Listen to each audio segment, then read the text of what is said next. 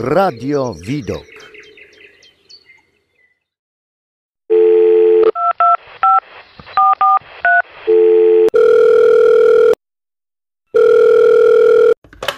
Halo, tu Londyn. Halo, tu Korbielów. No to Zaczynamy. Jednakowo inni. W Radiu Widok. Halo, halo, Dobry wi- wieczór, szczęść Boże, dzień dobry. dobry Marcinie. wieczór, szczęść Boże, Dobry witajcie. Jak zwykle po tej stronie korbielowskiej ojciec Marcin Rutkowski. A po drugiej stronie Krzysztof Dziki y, z Londynu. No, cześć Krzysztof. No już zakończyliśmy pewne takie nasze rozmowy, dywagacje, jakbym powiedział też e, rozkminki po młodzieżowemu. Rozmawialiśmy sobie o tym, kim jest ksiądz, e, kim jest kapłan, jaką rolę pełni, jak rozumieć to kapłaństwo. E, Rozmawialiśmy sobie też o tym, kim jest osoba świecka, m, jaką e, rolę pełni, e, jak rozumieć tą rolę również w kościele. No i Krzysztof, e, co, może ty już się zdecydowałeś? Chcesz dalej być świeckim, czy może stan kapłański cię zaczął interesować? Nie podpuszczaj, nie podpuszczaj.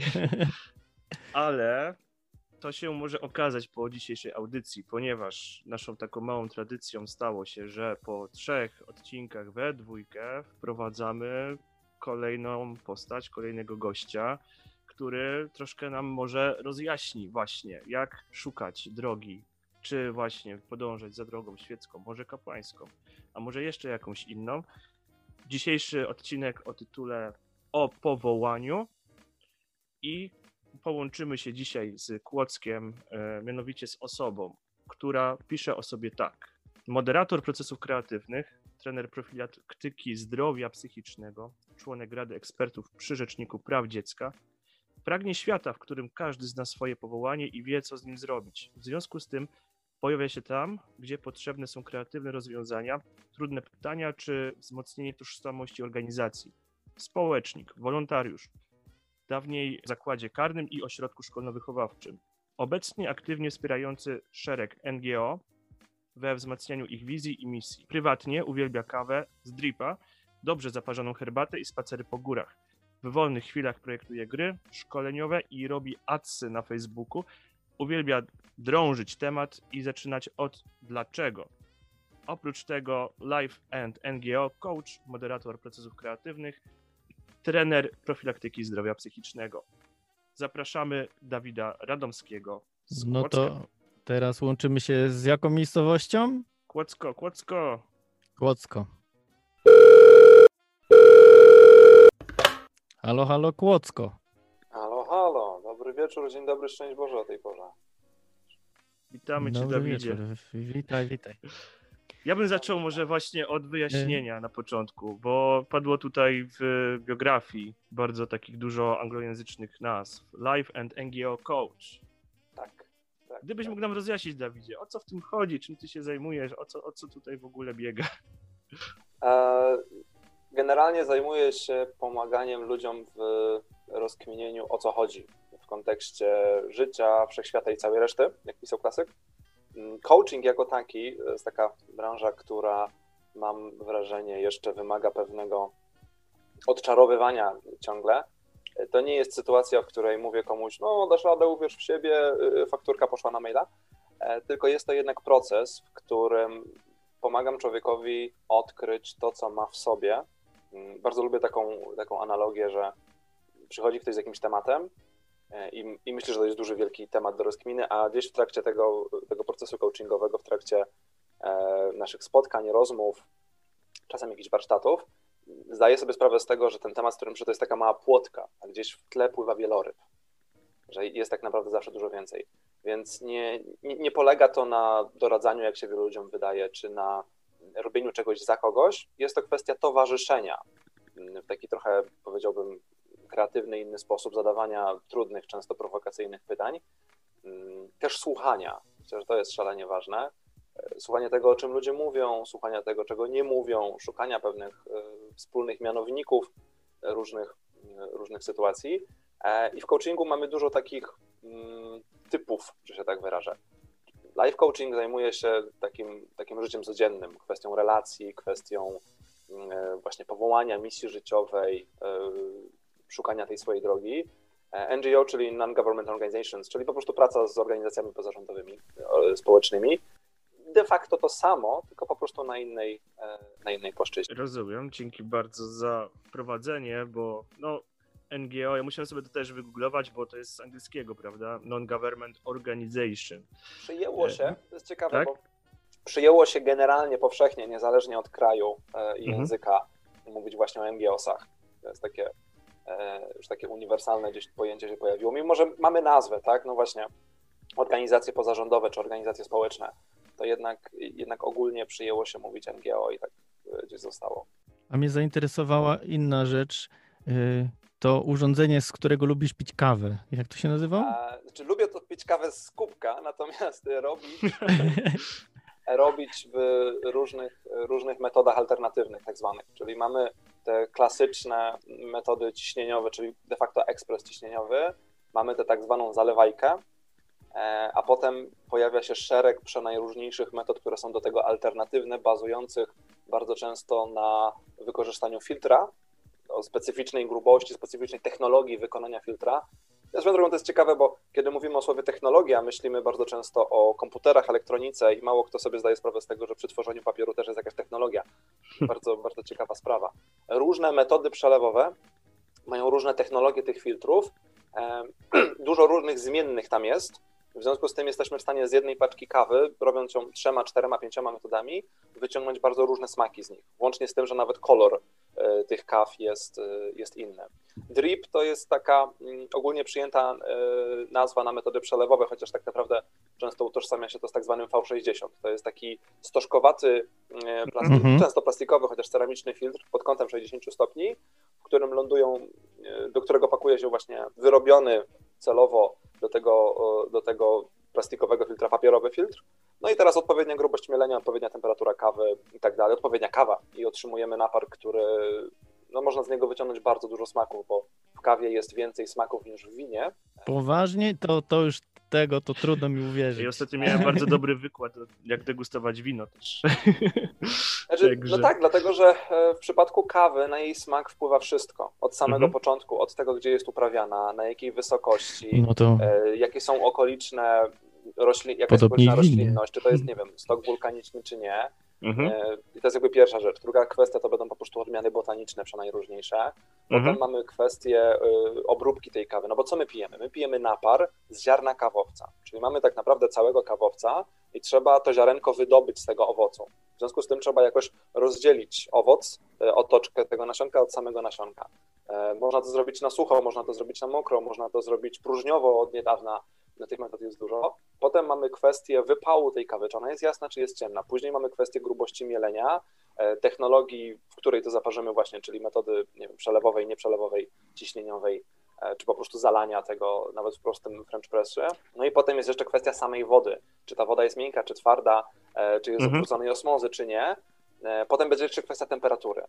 Więc na smak kawy wpływa po prostu litania rzeczy. Miałem przygodę jako barista, więc wychodzi na to, że nasza audycja też może uczyć, bawić i edukować. I A jak też widać- może być ciekawe wyjście do rozmowy o powołaniu właśnie. tak, bo wi- Tak, jak widać, ja- że też do, dobra, dobór kawy może mieć wpływ na rozeznanie jakiegoś swojego powołania i poznanie siebie też. No u mnie klienci się na przykład skarżyli, że przepalamy kawę, bo robiliśmy to z automatu, nie? Niestety, nie, nie wchodźmy może w tę branżę w tym momencie, ale jest, Nie, jest jest z pewnością to y, problematyczne i trudne jeszcze, mimo że trwa tak zwana trzecia fala kawy w tym momencie, gdzie właśnie mm, Mhm. wchodzi się w promowanie kaw tak zwanych speciality, które już są naprawdę, tam jest cała sekwencja procedur, żeby zaklasyfikować kawę do, do takiej rangi i one naprawdę potrafią wyciągać takie wybitne, y, wybitne Mhm. smaki. No przed chwilą skończyłem właśnie mm, filiżankę e, z kawki z Meksyku, która ma takie nuty syropu klonowego i miodu. I, tu, Mhm. i O. ona nie jest aromatyzowana, żeby była jasność, tak? To jest naturalny, normalny smak tej arabiki. Więc... Oj, chyba będę musiał No, namiary roz- od ciebie zabrać. Rozsmakowałeś na taką tak. Zdecydowanie. Zapraszam do Kłodzka tak. A, ja słuchajcie, y, kupuję bilet. A wracając do tematu naszej e, audycji, powołanie, o powołaniu, no to ja chciałem się, Dawid, ciebie zapytać, jak ty definiujesz powołanie, definiujesz to pojęcie, jak ty na nie patrzysz? Myślę sobie, że powołanie to jest taka pewność. To jest y, najprostsza dla mnie definicja. Ona oczywiście ma dużo gdzieś tam konotacji we mnie, ale, ale powołanie to pewność tego, e, tego, co mamy robić. Takie może sztampowe, po co się rano budzę, ale tak naprawdę bardzo, e, bardzo ważne. Myślę też, y, nawet w kontekście teraz tych wszystkich y, obostrzeń, kryzysów, pandemii i tak dalej, taka ta faktyczna przyczyna, że wstaję rano i mam, mam, mam po co, to może być, to jest taka pierwsza moja definicja. Druga rzecz to jest coś takiego, mm, lu- lubię, lubię trochę tak, nie wiem czy porównywać, ale patrzeć na powołanie trochę jak Kościół mówi o, o, o mszy świętej, że jest źródłem, z którego czerpię te siły, ale jest jednocześnie takim szczytem, do którego cały czas dążę, bo, bo powołanie jest takim trochę metastanem, przynajmniej dla mnie takie realizowanie go, w tym sensie, że to nie musi być bardzo wąska i konkretna rzecz. To, to nie musi być konkretna, nie wiem, branża, to nie musi być e, konkretny temat, to może być pewien zestaw czynności, to może być pewien styl myślenia, taka wierność samemu sobie, taka wewnętrzna spójność, integralność. To wszystko jest dla mnie spójne i, i wszystko zamyka się w tym, w tym pojęciu powołania. No i podstawowa rzecz, jak rozbijemy to słówko, e, pobawimy się trochę semantycznie, powołanie, czyli słyszę, że jestem do czegoś wołany. Są jakieś takie czynności, e, które wykonuję, mm, czy okoliczności, w których się znajduję, kiedy moje serce szybciej, szybciej bije i czuję, że, że to jest to. Po prostu nie umiem tego wyjaśnić. Jest, Ja tak mam przy bieganiu, że szybciej bije mi wtedy serce, tylko Tak, już miałem Tylko- mówić, że zazdroszczę, tudzież współczuję w kontekście doświadczenia powołania do biegania, ale, ale jest, jest w tym coś takiego, że jest to takie trochę ekscytujące, trochę z jednej strony takie niepewne, bo, bo ono będzie, to powołanie będzie skłaniać też do robienia rzeczy nowych, tak myślę, do, do takiego rozwoju. No, ale lekarz, lekarz mi z kolei powiedział, że to jest właśnie normalna reakcja organizmu na wysiłek fizyczny. Tak się też, tak się też, y, tak się też zdarza, jak najbardziej. Więc mamy, mamy, mamy coś takiego, nie? że jest to to powołanie. No i teraz y, jest takie pytanie, kto woła? Kto we mnie woła? Jeżeli powołanie jest gdzieś, ono jest we mnie zakorzenione, to myślę sobie, że to jest też dar Boży. I, i dla mnie powołanie jest też, i na tym chyba skończę tę myśl, e, taką najpewniejszą, wcale nie najprostszą, wcale nie najszybszą, ale taką najpewniejszą drogą do zbawienia. W tym sensie, że no jeżeli Pan Bóg daje mi doświadczyć tego, że do czegoś mnie woła, to da mi i przymioty pewne, i, i możliwości do tego, żebym to realizował, włącznie z tym, żebym był w stanie za to przeżyć też. No tak, no bo jakoś do kresu życia trzeba dotrwać. O tak bym powiedział, na co dzień też czymś się trzeba zajmować. No Kościół, Kościół nam mówi, mm, że no i Pan Bóg przy swoim objawieniu mówi nam, że wszyscy jesteśmy powołani, mamy jedno wspólne powołanie do zbawienia, do tego, by trafić do Jego królestwa, do Jego obecności, tak bym powiedział, do miejsca, gdzie On jest i być razem blisko z Nim. Natomiast no jak do tego czasu no, możemy mieć powołanie w powołaniu też, tak? E, To jest też ciekawe, ciekawe zagadnienie. Ja też odkrywałem to na przykładzie wyboru swojej drogi życiowej, gdy rozpoznawałem, rozeznawałem najpierw swoje powołanie do właśnie miejsca w kościele, jako zakonnik, jako kapłan, jako konsegrowana, a później się okazuje, że to się nie, zadanie się nie wyczerpało, że tak, że tutaj nadal trzeba rozeznawać swoje powołanie, raz utwierdzać to już raz wybrane, ale w tym powołaniu moim też y, mogę y, no, rozpoznawać, y, do czego jestem aktualnie zapraszany, bo ja, ja też trochę rozumiem powołanie jako słowo, tak często lubię je zastępować jako zaproszenie do czegoś. I że ja odpowiadam na to zaproszenie, to zaproszenie ono jest też gdzieś jakoś we mnie wpisane i ja je mogę rozpoznać poprzez jakieś pragnienia, które mam w sobie, poprzez talenty, poprzez e, to, że inni mi mówią, a że to, to tobie lepiej wychodzi, a innym może e, łatwiej, e, mnie to przychodzi, czy, czy innym może trudniej. I Jak widzę, że no tak, faktycznie mógł, mógłbym się tym zajmować, że no to też mi sprawia jakąś przyjemność i, i, i tak dalej. Jakby, no, e, no właśnie, ale powołanie w powołaniu, nie? że to, to jest też jakby chyba jakieś zadanie, które można nieustannie e, kontynuować, nieustannie się nim zajmować e, i odkrywać nieustannie. Bo ja myślę, że odkrywanie powołania to jest tak naprawdę odkrywanie troszeczkę też siebie, odkrywanie siebie Absolutnie. i tego, jak e, Pan Bóg mnie stworzył, jak, e, jaki mnie usposobił, i przez to odkrywanie troszeczkę e, właśnie, i tutaj padło to, to, to magiczne słowo woli Boga, tak? Ale to. Miejmy nadzieję, że nie magiczne. ale to rozumiane, w, ja tutaj y, mówię nie tak, że, że o kaprysach Boga, że ty teraz zrób to, ty tamto, tylko że Bóg zaszczepił gdzieś we mnie już y, coś, do czego mnie... pragnienie. Tak, Boże pragnienie w stosunku co do mnie, dokładnie, nie? E, tak, e, i To które jest już... ciekawe, bo y, skłania mnie do takiej refleksji, że Pan Bóg też ma marzenia. Aha. Co nie jest może aż tak oczywiste, ale, ale jest piękne w jakiś sposób, no bo skoro my mamy marzenia, jesteśmy na obraz y, stworzeni, podobieństwo, to Pan Bóg też ma marzenia i ma marzenia dla nas i w przeciwieństwie do nas ma, ma szersze spektrum, żeby umożliwić nam ją, y, ich realizację. Bo pójdę, pójdę y, krokiem, y, który ojciec podrzucił, to znaczy jeżeli mamy, e, jeżeli mamy sytuację tego ciągłego zapraszania, to w momencie, w którym je przyjmujemy, pojawiają się okoliczności, pojawiają się ludzie, mm, które pomagają nam to pogłębiać jeszcze bardziej. Choć co jest ciekawe, bardzo często wiąże się to też z pewnym wysiłkiem, że to nie jest takie Mhm. oczywiste, nie jest takie, takie wprost, to nie jest nóż w masło, a jeśli już to masło jest wyciągnięte z lodówki dopiero. Więc tam trzeba trochę tego wysiłku włożyć, trochę czasami poczekać.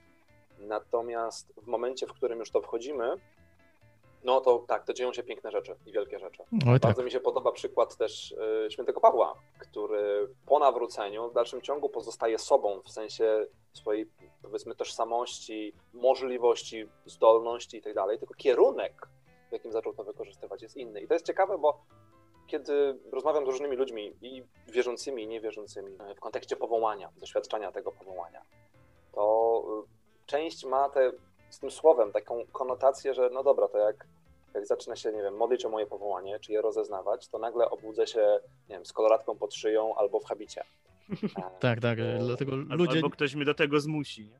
Nie? Albo ktoś mnie do tego zmusi, dokładnie tak.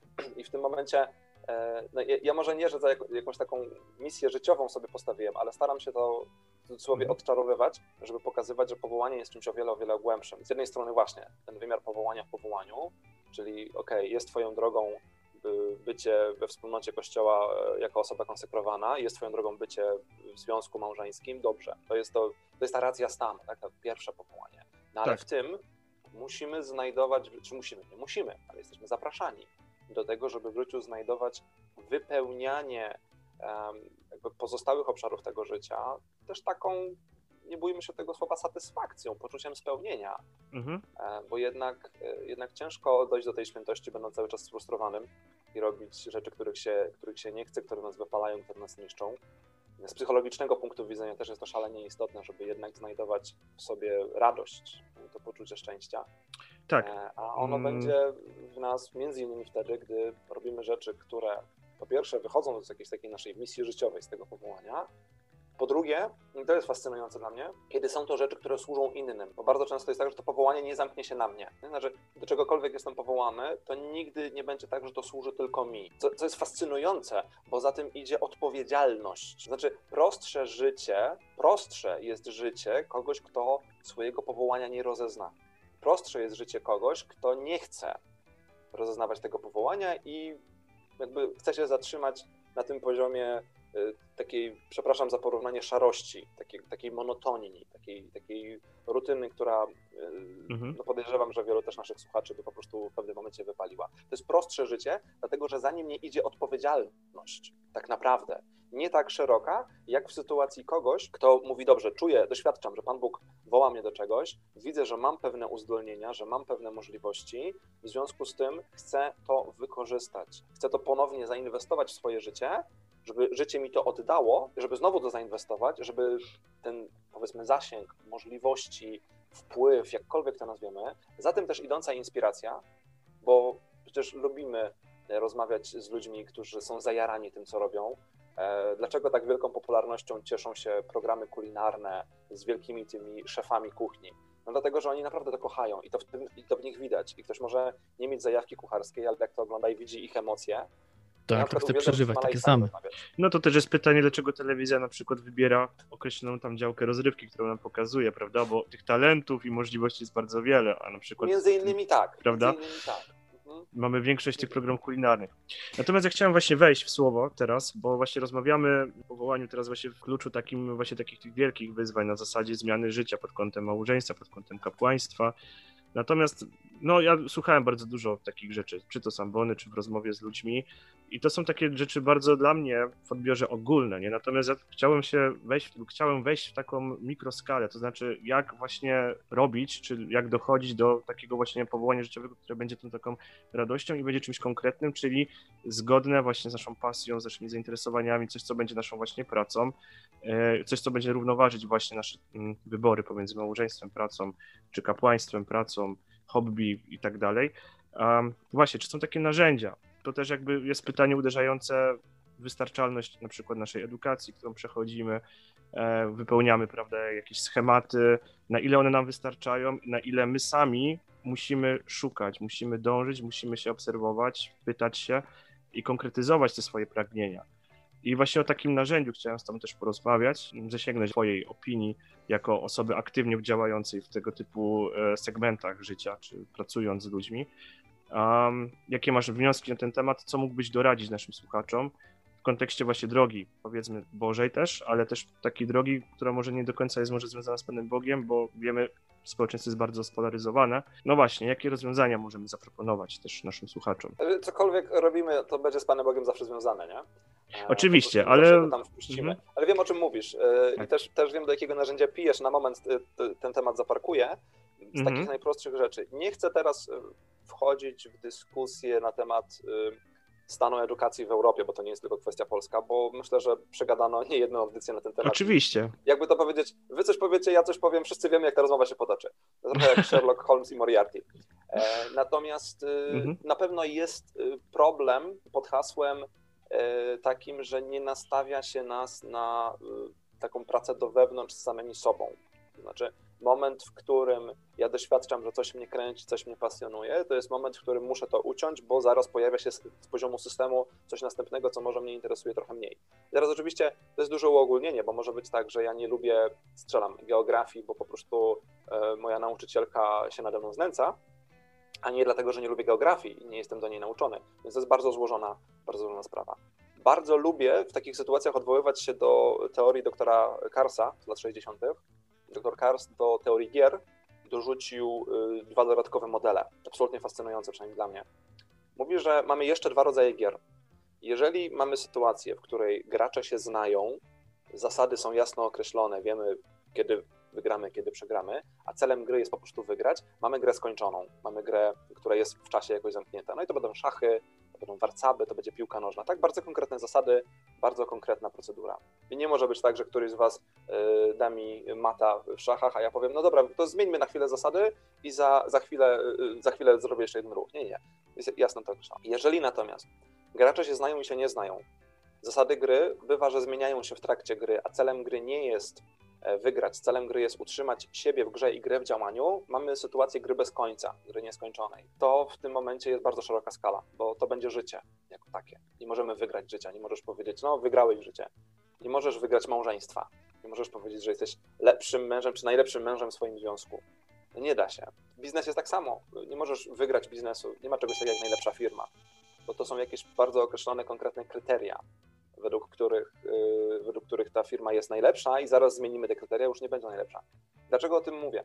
Bo w kontekście rozeznawania powołania, w kontekście kariery zawodowej, w kontekście takich codziennych decyzji, będziemy poruszać się między tymi dwoma grami. Systemy przenajróżniejsze, y, bo polityka też jest grą nieskończoną. W rozumieniu takim bazowym, czyli służbie dobru narodu, polityka jest grą nieskończoną. To politykowanie, w sensie myślenia kadencyjnego, nawet dosłownie jest grą skończoną, bo jest zamknięte w, pewnym, w pewnej ramie czasowej. Jeżeli mamy sytuację, że e, jesteśmy mm, w kółko bombardowani tym, że mamy skupiać się na wynikach, na liczbach, na wskaźnikach, na tabelkach i tym podobne, to gramy bardzo mocno w grę skończoną. I ona na pewnym etapie jest potrzebna. To znaczy, wiadomo, no, trzeba płacić rachunki, trzeba dbać o pewne wskaźniki, nawet zdrowotne i tak dalej, ale to musi mieć kontekst jakiś nieskończony. Znaczy, musimy wiedzieć, dlaczego to tak naprawdę robimy. Więc y, jeśli pytasz mnie o, o, o, takie pierwsze wskaźniki rozeznawania powołania, to tak naprawdę zobacz, dlaczego w tym momencie coś robisz. To moje ulubione pytanie, tak dlaczego? Dlaczego w tym momencie coś robisz?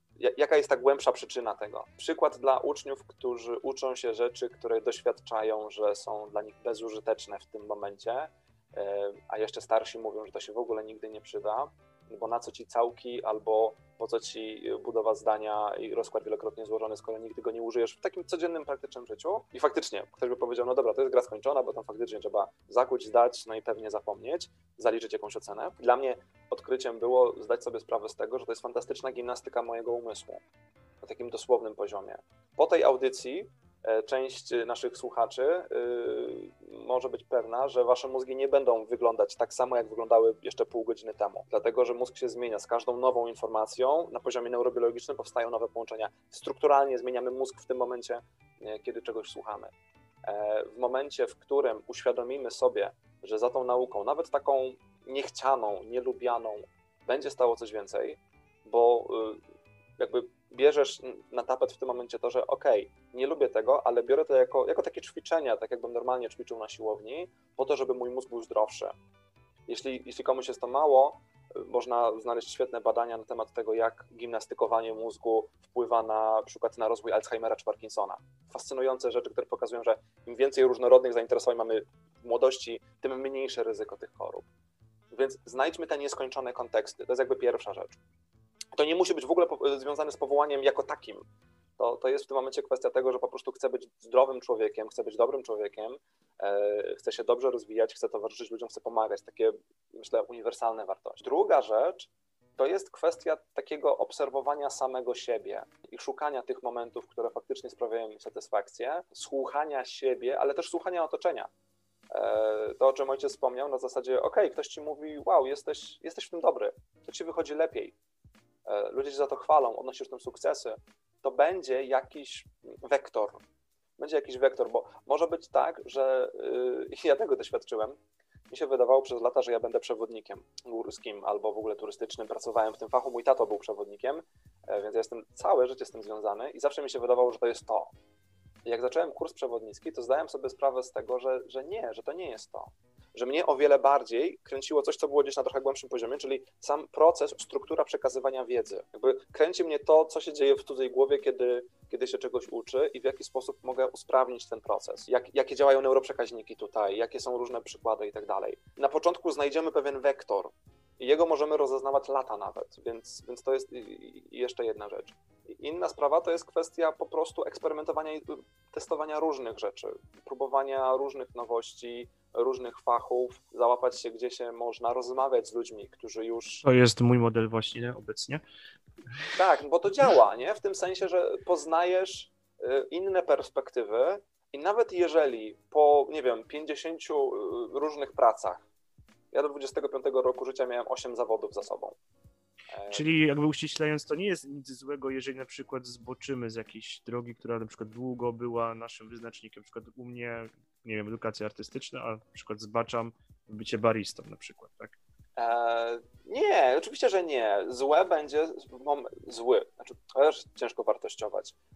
Na pewno trudniejsze życie, w sensie takim, inaczej, bardziej męczące, o, to jest lepsze stwierdzenie. Bardziej męczące będzie życie, które po prostu nas nie spełnia. To, to jest jakby najprostsza rzecz możliwych. I to spełnienie, ono może się odnaleźć w takich, czy, czy, czy możemy je znaleźć, jak sobie dopasujemy takie cztery obszary w życiu. Znaczy, z jednej strony rzeczy, które robimy, środowisko pracy y, i te wyniki tej pracy, one powinny być spójne z naszą osobowością. Znaczy jednak jakiś nas Pan Bóg stworzył, bardzo konkretnych, nie jakichś właśnie, bardzo konkretnych. Jedni będą woleli bardziej, y, nie wiem, w swojej grupie dominować, być liderami, inni będą woleli być trochę bardziej na uboczu. Jeden będzie bardziej ekstrawertyczny, drugi będzie bardziej introwertyczny. Zdecydowana większość, bo 70% społeczeństwa i tak jest ambiwertyczna. Jeden będzie bardziej kreatywny, innowacyjny, wymyślający różne rzeczy i chwytający abstrakcyjne koncepcje. Drugi odnajdzie się świetnie w standardowych schematach, w strukturach, yy, yy, w systemach itd., itd. Więc jest kwestia zdać sobie sprawę z tego, w jakim środowisku dobrze funkcjonuje, e, w których momentach moje środowisko czy otoczenie na mnie źle działa, dlaczego tak się dzieje. To jest kwestia zgłębienia tego. Tu w tym momencie na przykład przydaje się coaching, e, dlatego że y, coach, który będzie dobrze przygotowany, będzie w stanie usłyszeć te wspólne mianowniki e, i będzie w stanie zreflektować to. Na zasadzie opowiadasz mi jakąś historię, a ci powiem, dobra, usłyszałem, że ten i ten czynnik wywołuje w tobie podobne negatywne emocje, więc mamy wspólny mianownik. I dla, dla wielu ludzi to jest odkrycie, bo my przeżywamy swoje życie, ale nie reflektujemy go w pełni. Inna sprawa, że nie mamy dość dystansu sami do siebie. To, to jest normalna rzecz, nie wyjdę ze swojej skóry. Więc nie ma w tym absolutnie nic złego, że pewnych rzeczy sami nie widzimy. Więc pierwszy duży, bardzo duży, olbrzymi czynnik to jest osobowość. Bo to jest, to jest wszystko, to znaczy ona nie będzie tylko w pracy, tak? ona, ona jest cały czas z nami. Druga rzecz to będzie kwestia mm, przenajróżniejszych y, zainteresowań. One też się mogą objawiać w różnych wymiarach, bo ja się interesuję gdzieś tam e, roboczą fizyką kwantową. Wcale nie oznacza, że mam, że mam ambicje y, być, nie wiem, y, Stephenem Hawkingiem, e, bo kompletnie nie o to mi chodzi. Lubię ten styl myślenia, bardzo mi się to podoba, gimnastykuje mi to mózg mm, i tyle. I to jest moje całe zainteresowanie. To jakby w ogóle nie jest związane z moim życiem zawodowym. Właśnie, jestem takim amatorskim domowym baristą, ale nie otworzyłbym kawiarni, w której byłbym head baristą. Nie ma opcji takiej, bo po prostu kręcą mnie inne rzeczy. Więc jest kwestia znaleźć, gdzie te zainteresowania nasze są w obszarze takiego czystego hobby, gdzie to jest kwestia takiej gimnastyki intelektualnej po prostu rozwoju, a gdzie one będą de facto zawodowe. I tu jest problem, bo bardzo dużo takich nawet szkolnych testów predyspozycji zawodowych, czy w ogóle otoczenia, mówi, no to dobra, to, to co lubisz robić albo czym się interesujesz, to, to, to będzie dobre. Czyli jakby mamy ten jeden czynnik, a ich jest więcej. Trzecią kwestią będą naturalne uzdolnienia. Będą naturalne uzdolnienia, które mm, no, nabywamy je z całym życiem. Gdzieś tam mniej więcej do 8-9 roku życia pierwsze takie mocne połączenia nerwowe w nas powstają, które będą nas sprowadzać na dane rzeczy. Więc wiecie, ten, ten, ten rozwój zawodowy, moi drodzy, to do rodziców teraz komunikat, to on się zaczyna jeszcze tak naprawdę w momencie, jak, jak serduszko dziecku zacznie bić pierwszy raz. I, i, I coraz więcej badań też się w tym temacie y, pojawia w kontekście nawet temperamentu i osobowości. Więc to jest to. No i czwarta Już rzecz. w łonie matki. Tak, właśnie o to mi chodzi. O, Tak, to jak- chodzi. Tak jak y, y, Izajasz pisał, już w łonie matki Pan powołał mnie. Nie? To Dokładnie. Już, tam się kształtuje. Ukształtowałeś mnie, więc to jest też takie, ukształtowałeś nie tylko na zasadzie mojego ciała, ale jednak czegoś głębiej. No i czwarta rzecz to będą wartości. Nie tylko w kontekście e, miłości do Pana Boga, do ojczyzny i małżeństwa. Rzeczywiście jest to szalenie ważne, żeby to mieć bardzo dobrze poukładane. No ale kwestia wartości na zasadzie to, czego ja oczekuję od mojej pracy. Co ta praca ma dawać społecznie? Czy ona ma mi dawać tylko pieniądze? I okej, na pewnym etapie może tak być, bo masz ciśnienie jakieś, bo, bo trzeba wyjść z długów. Czy ona ma być służebna wobec innych? Czy ta praca ma być estetyczna, bo po prostu lubisz robić piękne rzeczy? I tak dalej. Będą wartości samego środowiska pracy. Są tacy, którzy wolą pracować w podróży, są tacy, którzy wolą pracować w jednym miejscu, są tacy, którzy wolą pracować w biurze, gdzie jest duży gwar, są tacy, którzy nie chcą ludzi. To jest powią- powiązane trochę z osobowością, ale to jest nasz wybór. Nie można tego ignorować. Nie możemy dopuszczać do sytuacji, nie możemy, nie powinniśmy dopuszczać sytuacji, w której bardzo długo robimy rzeczy, które nas nie tylko nie satysfakcjonują, ale nas stresują. Bo też z poziomu neurobiologicznego doprowadza to do przewlekłego stresu, de facto do wypalenia, a nawet epizodów depresyjnych. No i właśnie y, jakby filarem tego wszystkiego są te wartości życiowe, czyli czego od mojego życia oczekuję. Em, I to można robić na własną rękę. Mm, jest to proces dość żmudny, ale, ale też piękny, odkrywania tych, tych, tych obszarów. Na pewnym etapie życia my już to wiemy, może nie mamy tego usystematyzowanego, ale już to dostrzegamy. Można też posłużyć się różnymi narzędziami. Do, do osobowości są pojedyncze narzędzia psychometryczne, e, słynne 16 Personalities, czy, czy DISC, czy jakieś inne. Do zainteresowań Robiłem, robiłem testów, 16 Personalities, bardzo fajne e, narzędzie. Dużo sieciowych, wartości. Myślę, że to jest po prostu czasami dobra, głęboka rozmowa, bo za mało mamy głębokich rozmów. To taka dygresja, ale za mało rozmawiamy w ogóle o rzeczach Tak, to, już w trakcie taka mi myśl przyszła, a to może wrócimy jeszcze za chwilę do tego wątku. E, no, A można też posłużyć się, tak jak Krzysiek za, za, zaczął z tym pytaniem, jakieś konkretne narzędzia. Ja się posługuję w pracy takim cudownym narzędziem, nazywa się Kompas Kariery. Ono zostało stworzone w ogóle, żeby było ciekawie, przez ludzi wierzących, po to, żeby pomagać innym wierzącym w właśnie poszukiwaniu Bożego planu dla siebie. I to narzędzie Mhm. tak wygląda, że ma prawie 600 pytań, y, które są w tych czterech kategoriach y, poukładane. I jeżeli ktoś ma wysoką samoświadomość, to to będzie miał bardzo dobrze poukładane już, już pewną strukturę w swoim życiu.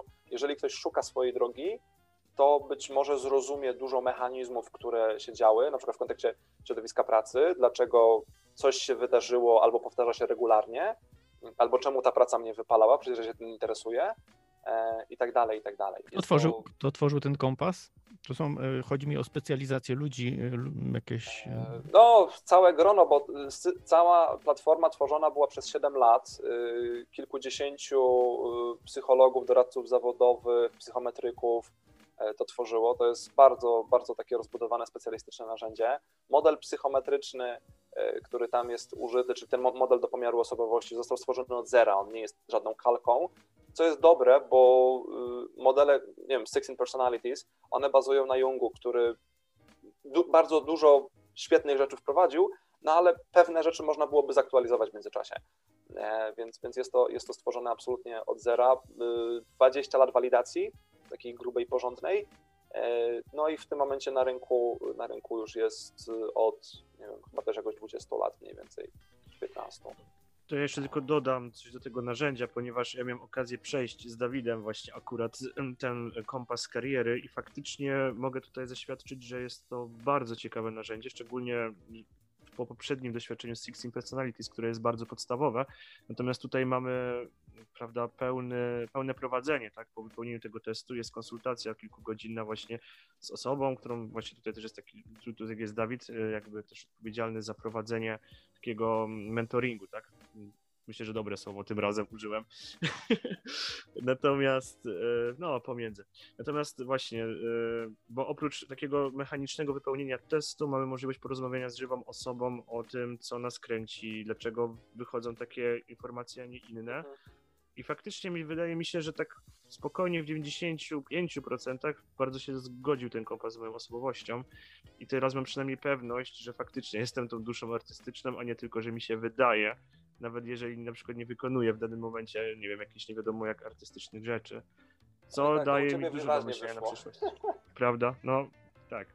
Chociaż nie wiem, Natomiast, no. Na, pe- na pewno to, o czym mówisz, że, że jest ta Mhm. możliwość porozmawiania o tych wynikach, w ogóle sam, sam aspekt tego, że masz kogoś, i to już abstrahując momencie od kompasu, że masz kogoś, z kim możesz porozmawiać o swoim życiu na takim mocnym poziomie. Na zasadzie, hej, dobra, to, to nie szukamy w tym momencie dla ciebie krótkiego etatu na, na, na, na, parę miesięcy, tylko faktycznie szukamy czegoś, co Crown, bo to Crown, y, edukacja finansowa Crown, y, y, tak, tak się nazywają. Crown to stworzył i oni prosto nazwali, że to jest kompas kariery właśnie, zwróćcie uwagę semantycznie.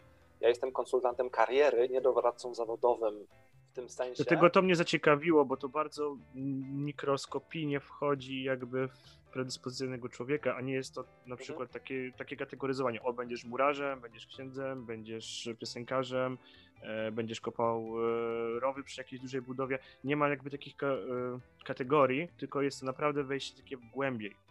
Tak, Nie? bo y, jest, jest, jest to ciekawa baza y, zawodów, której Crown używa. Ona ma ponad 30, chyba 35 tysięcy zawodów zdefiniowanych ze ścieżką zawodową, edukacyjną i tak dalej.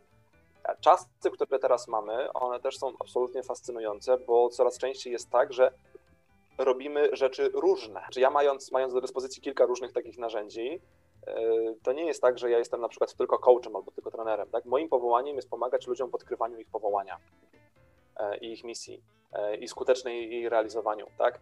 Ja się chcę obudzić w tym świecie, gdzie zdecydowana większość z nas zna swoje powołanie, wie od kogo ono pochodzi i co z tym powołaniem zrobić, jak, jak je wdrożyć w życie. Do tego mam zestaw różnych narzędzi, że się tak wyrażę, różnych zawodów i jest w tym coś takiego, że jest to taki trochę odcisk palca, bo to jest bardzo indywidualne, bardzo, bardzo właśnie tak jak mówisz, taki Tak wchodząc na taki meta poziom, jak słucham tego wszystkiego, co mówisz e, i tego, co no ja też przeszedłem, ale też e, co, co ja się dowiedziałem, gdy sam rozeznawałem powołanie, gdy dużo czytałem na ten temat, to tak mi się to wszystko też sprowadza do tego szukania siebie, poznawania siebie, rozeznawanie powołanie, to tak e, ja bym to sprowadził e, poznaj siebie, poznaj kim jesteś, znajdź swoją tożsamość, znajdź to, co w tobie jest już jakby złożone, ale no tak bym określił to, szukania siebie, poznania, poznania siebie. To jest e, bardzo e, aktualnie no, ciekawe pytanie, bo no jak to mogę poznać siebie? No, ja, przecież jestem sobą, e, nikt wydaje się bliżej nie jest mnie niż e, ja sam, bo znam swoje myśli, bo znam e, każdą minutę swojego życia, E, a jednak jest coś, jest wiele rzeczy, które mamy w sobie nieuświadomione, które mamy nieponazwane. I to mm, wszystko, gdy to sobie uświadomimy, gdy sobie ponazywamy to, e, myślę, że to jest też jedno z jakichś takich kluczowych e, zadań w tym, żeby właśnie też rozeznać swoje po, powołanie, czy, czy tak, e, wiedzieć, no bo te wszystkie pytania, które, które zadawałeś, Dawid, które jakby są kluczami do roz, rozstrzygnięcia powołania, no wiążą się z tym, że ja mam o sobie informację, że ja lubię na przykład e, to, a tamto, lubię kawę, a lubię herbatę, tak? E, lubię e, właśnie malować albo lubię śpiewać, tak? I to wszystko mm, wiąże się z tym, że tak, ja mam świadomość samo sobie. No tak jest czy nie? Jak, jak byś to, to widział, Dawid? Myślę, że tak, ale też jest tak, że znaczy do pewnego momentu na pewno ta świadomość będzie nam się pogłębiać, to znaczy im dalej, im dalej w las, tym więcej drzew i, i na początku, no jak mówię, mamy jakiś wektor, Mm, więc to, to może inaczej, wejdźmy trochę głębiej, co to znaczy poznawać siebie, znaczy, bo to się dzieje na mhm. kilku wymiarach, tak? Z jednej strony to będzie kwestia, no właśnie, takich analiz psychometrycznych, jakichś narzędzi specjalistycznych, bo one świetnie układają i systematyzują pewne rzeczy. Z drugiej strony to będzie kwestia y, łapania się na tym, o czym myślę w wolnych chwilach, bo to wbrew pozorom bardzo dużo mówi, bo pokazuje, gdzie nasze myśli lubią gdzieś tam sobie uciekać. E, trzecia rzecz mm, to jest kwestia tego, co sprawia mi najwięcej trudności, dlaczego, znowu wejście głębiej, ale czwarta rzecz to jest słuchanie drugiego człowieka. Ja mam, mam takie przekonanie, że potrzebujemy albo faktycznie e, wziąć mm -hmm. przykład z ojców pustyni i, i na tych kilka lat zamknąć się w pustelni, żeby faktycznie dobrze siebie poznać, albo potrzebujemy mieć bardzo dużo otwartości na to, co ludzie nam mówią i mieć dobrych przyjaciół, którzy zawsze będą nam mówili prawdę.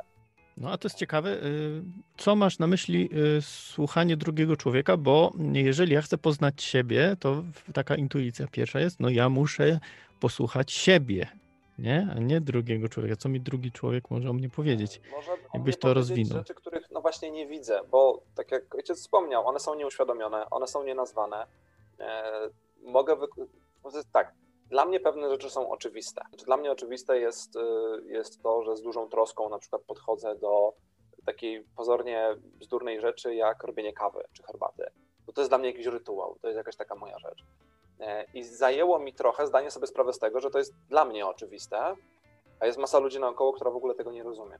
I kiedy oni to widzą i mi o tym mówią, to ja nagle patrzę, że hej, faktycznie jest to w jakiś sposób wyjątkowe. To jest może prosty przykład, ale są sytuacje, w których ktoś nam mówi, że coś, co jest dla nas oczywiste, w związku z tym, skoro uważamy, że to jest takie oczywiste, to hmm, w sumie to może nie ma na co zwracać uwagi i to jest takie, takie to, to, to wszyscy, każdy tak ma, przecież wszyscy to robią. Dla każdego to jest normalne. W związku z tym i, i, i, ktoś, nam, ktoś nam podpowie, hej, w ogóle to było super, nie? Znaczy widzę, że widzę, że to ci wychodzi dobrze, słuchaj, ja tak nie potrafię, i, I, pojawia się wtedy takie ryzyko takiej trochę, nie chcę powiedzieć fałszywej pokory, ale na pewno takiego niezrozumienia dużego, że nie warto w ogóle zwracać na to uwagę. Słuchać jednych na zasadzie pochwał w sensie zobaczyć, czy one są prawdziwe, czy one się ze mną zgadzają, a ponieważ, i to też tego doświadczam, jest to jakoś tak trudne dla mnie, mamy bardzo dużą falę wręcz takiego niskiego poczucia własnej wartości wśród ludzi, nie, nieświadomości tego, ile są warci i co potrafią, więc tutaj to słuchanie na zasadzie otwartości na to dobro, które człowiek drugi nam daje, a z drugiej strony, no to też pewna taka, pewnej takiej krytyki trochę, żeby zobaczyć, żeby zobaczyć też siebie y, oczami innych. Więc tak, słuchać siebie, spędzić ze sobą dużo czasu, bo to jest jakby jeszcze trzeci wymiar, nie? Czy pierwszy, tamte są dwa następne, bo strasznie się ludzie boją ciszy, mam wrażenie. Mamy, zobaczcie, od, od rana do wieczora, od przebudzenia do zaśnięcia, wypełniony czas, podcastami, muzyką, telewizją, YouTube'em, rozmowami, relacjami, pracą i tak dalej. Nie ma tego czasu na ciszę i później ludzie się skarżą, że nie mogą spać, pokładą się spać i mają taki, taki pociąg w głowie, no? bo, bo, nie mamy tej przestrzeni na ciszę. Nie słuchamy siebie, nie słuchamy tego, co, co gdzieś tam w nas, w nas też y, szumi. Więc te, takie całokształt wziąć, całokształt wziąć, żeby zobaczyć siebie z perspektywy tak szerokiej, jak się da. Też mówiłeś o tych narzędziach bardzo dość szczegółowo no te testy to jest wiele pytań, czasem wiele, wiele godzin trzeba spędzić, żeby to wszystko e, odpowiedzieć. I to są już takie specjalistyczne, kierunkowe rzeczy.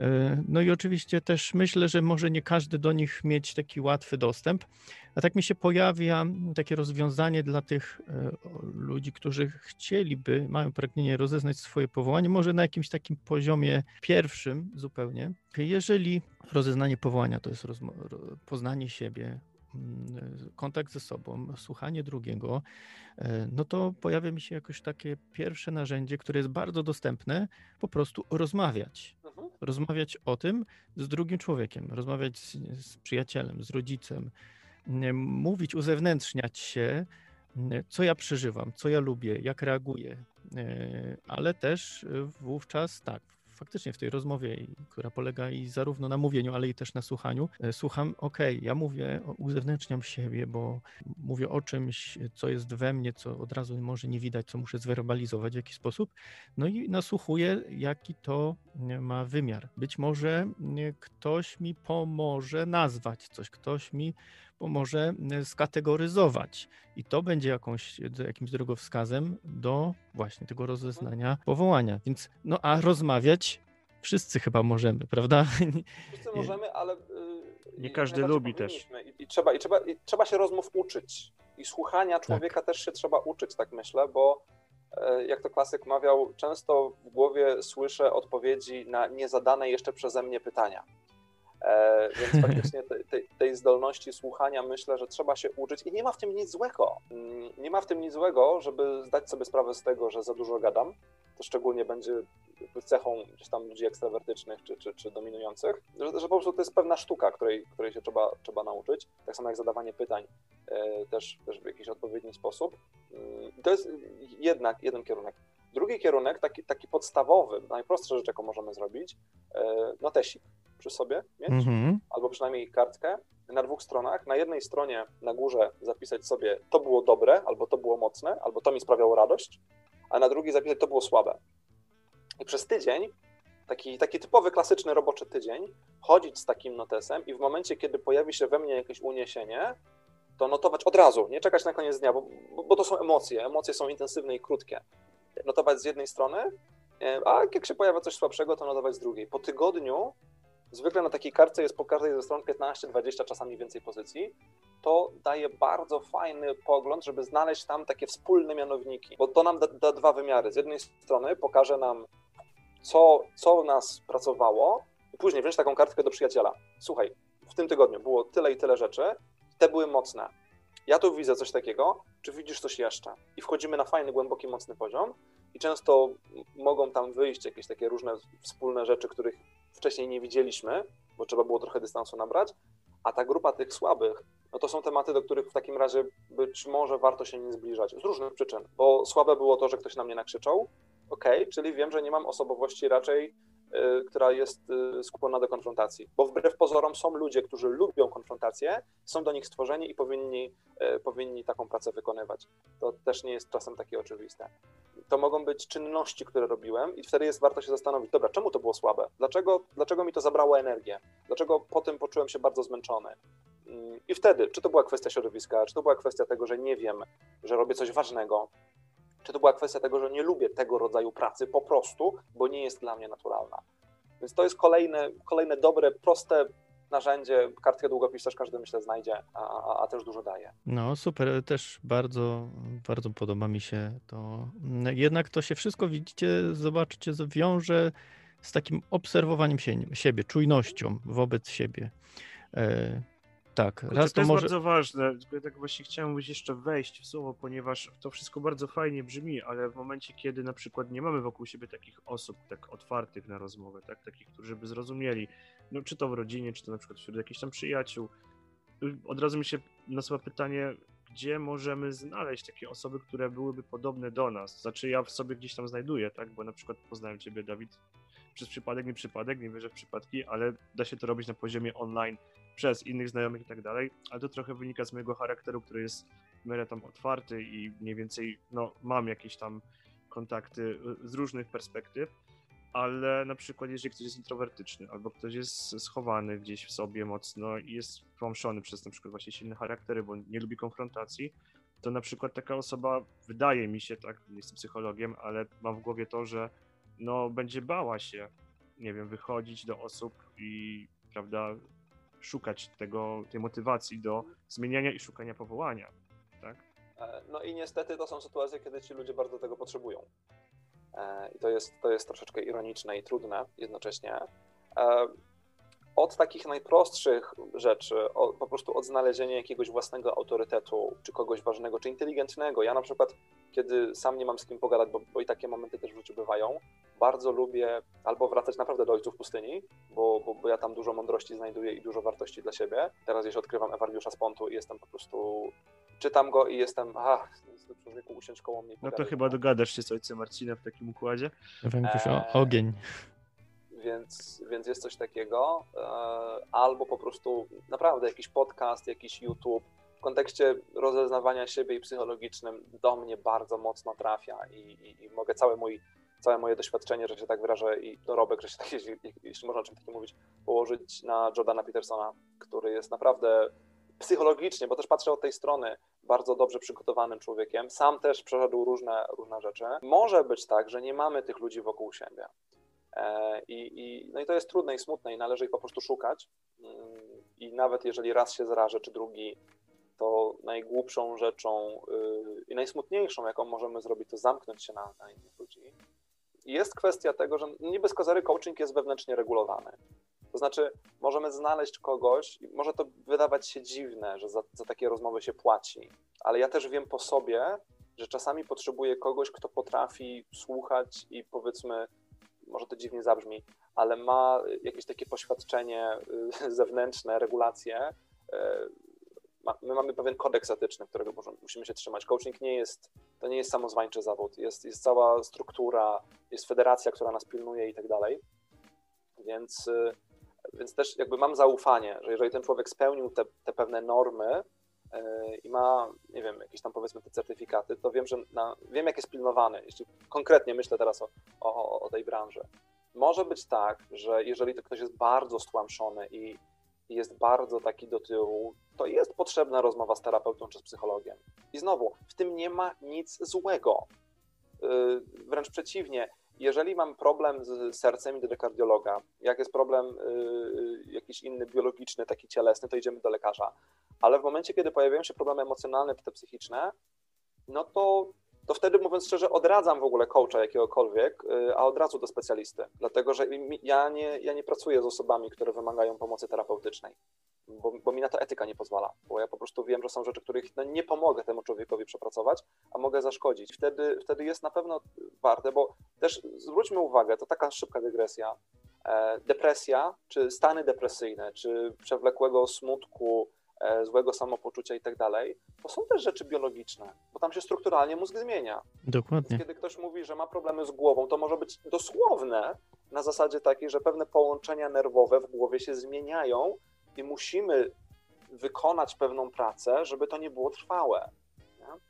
Więc, więc czasem jest potrzebny ekspert, czy z jednej strony, na zasadzie, OK, e, idziesz do doradcy zawodowego, idziesz do konsultanta kariery, idziesz do jakiegoś coacha, umawiasz się z kimś na mentoring, który też jest regulowany.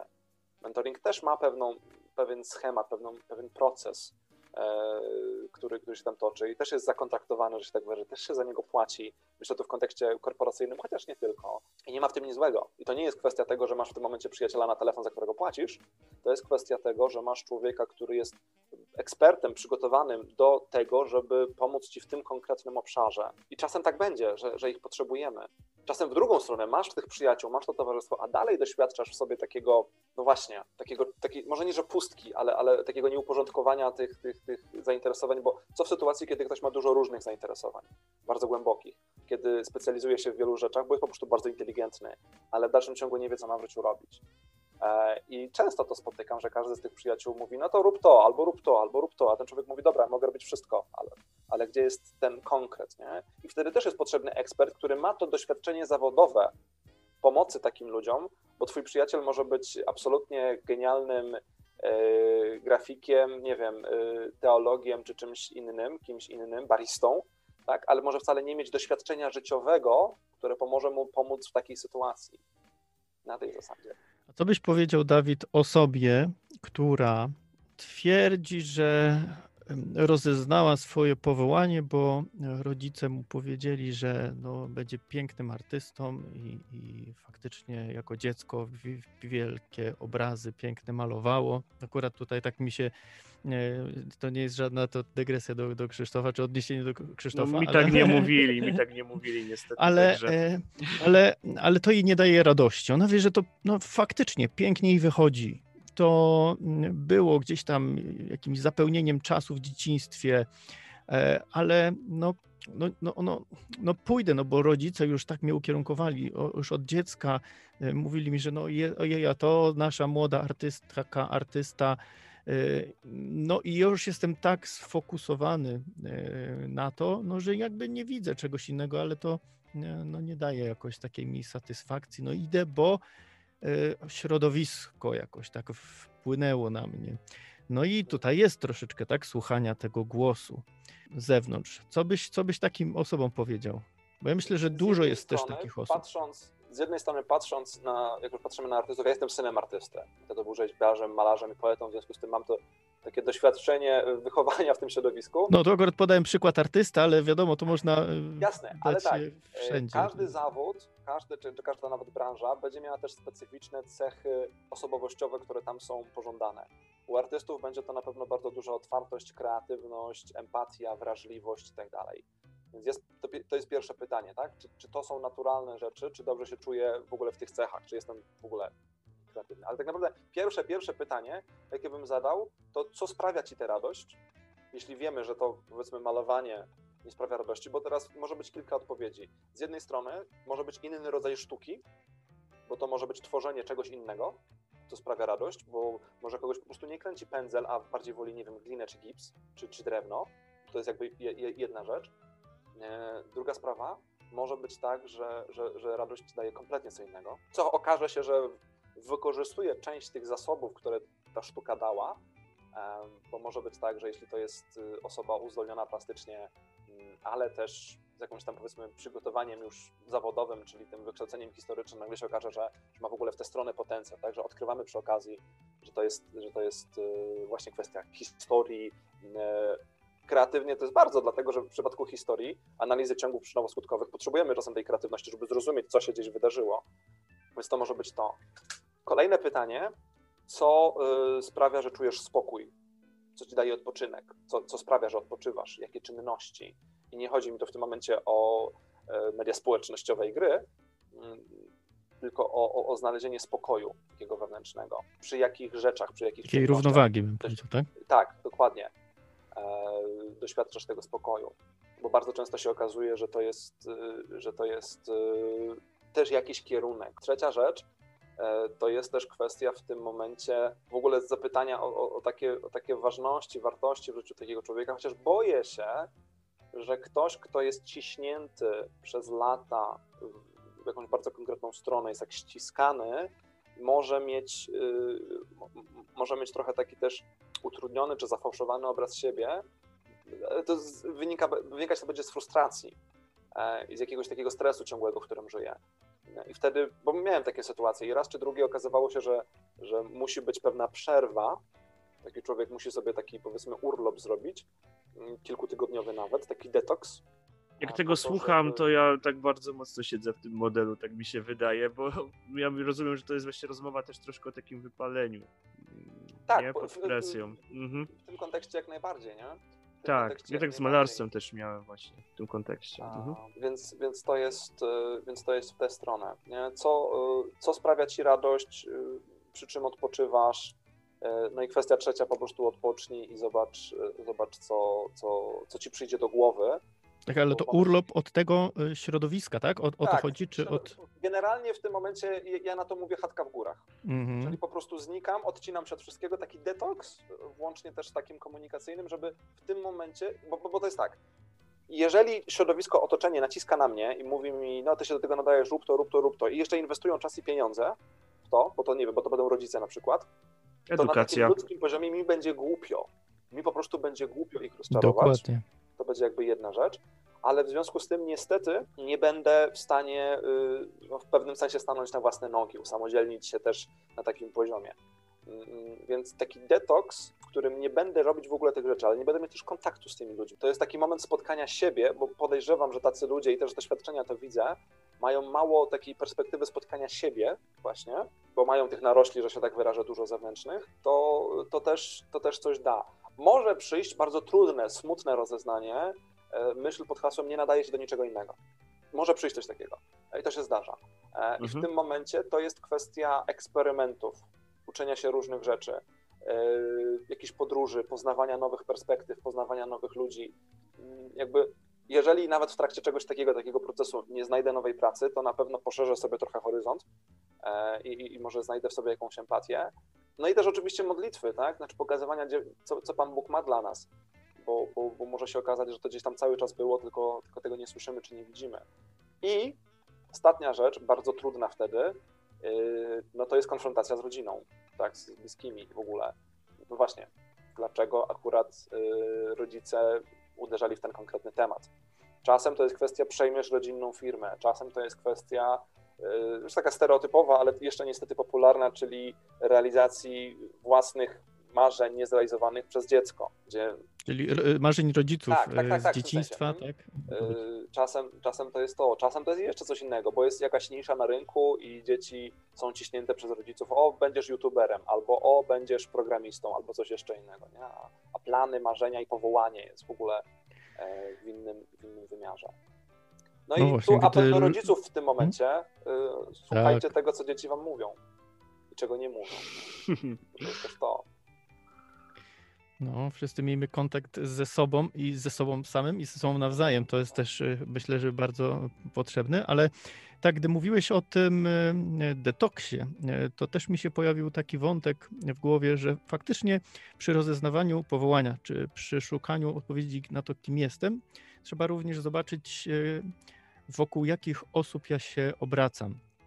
Czyli dążę do tego, aby odpowiedzieć troszeczkę sobie razem tutaj na pytanie, kogo prosić o pomoc w y, właśnie rozeznawaniu tego powołania, bo są też osoby, które e, mogą być toksyczne i mogą też wywierać wpływ na nas, taki chory wpływ e, i kierunkować nas na to, m, abyśmy jednak wybrali tą opcję, którą oni chcą. Na przykład, e, no często się, nie ukrywajmy, często się to dzieje e, w, w relacji e, rodzic-dziecko, gdy e, rodzic no, ma jakąś wizję na swoje dziecko e, z różnych względów, które też tu Dawid powiedziałeś, no i tak będzie kierunkował go, no ale zobacz, przecież tu e, tak trochę emocjonalnie szantażował, że tutaj masz tak fajnie, tu byś miał takie możliwości, tu e, tutaj przecież to ci dobrze wychodzi, a, a e, dziecko z drugiej strony, czy już osoba dorosła, która jest ich dzieckiem, no widzi, że no tak, ale to tak nie trochę nie do końca moje, no jest tutaj wiele argumentów racjonalnych.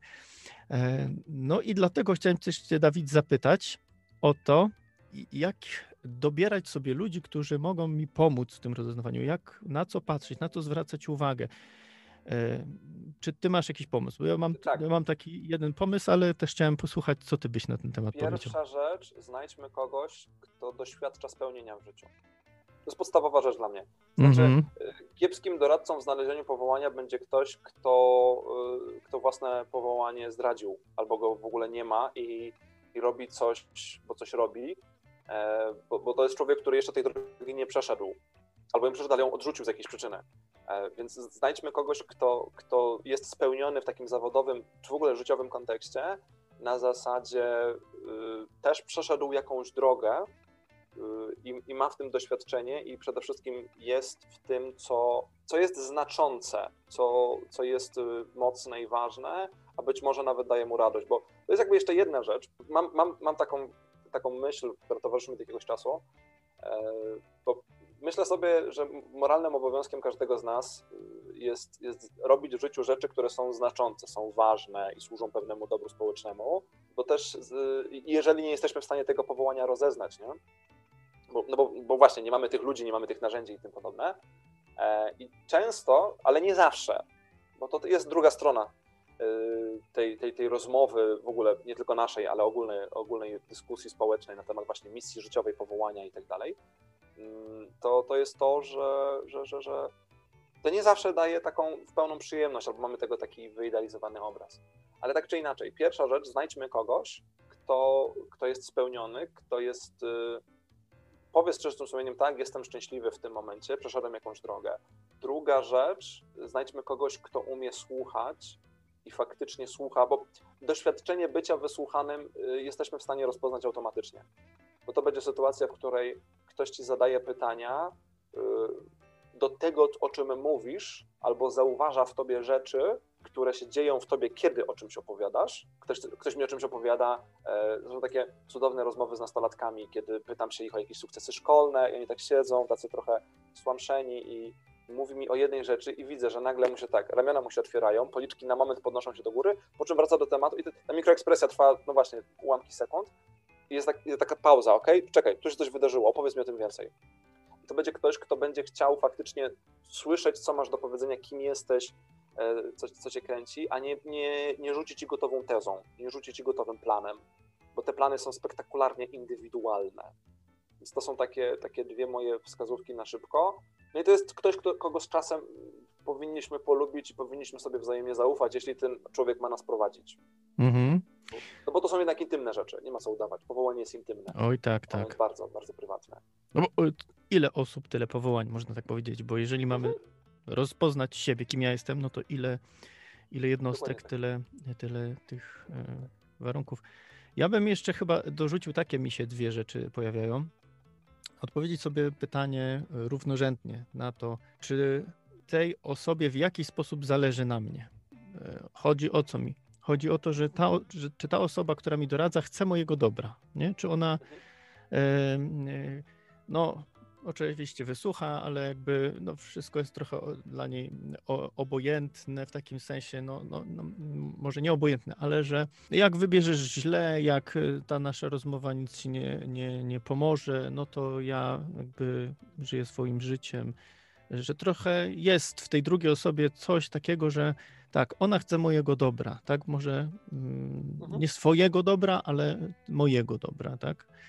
Y, a druga rzecz y, to to, czy ma jakiś, bym powiedział, y, interes w tym, czy akurat wybiorę tą daną rzecz, czy nie.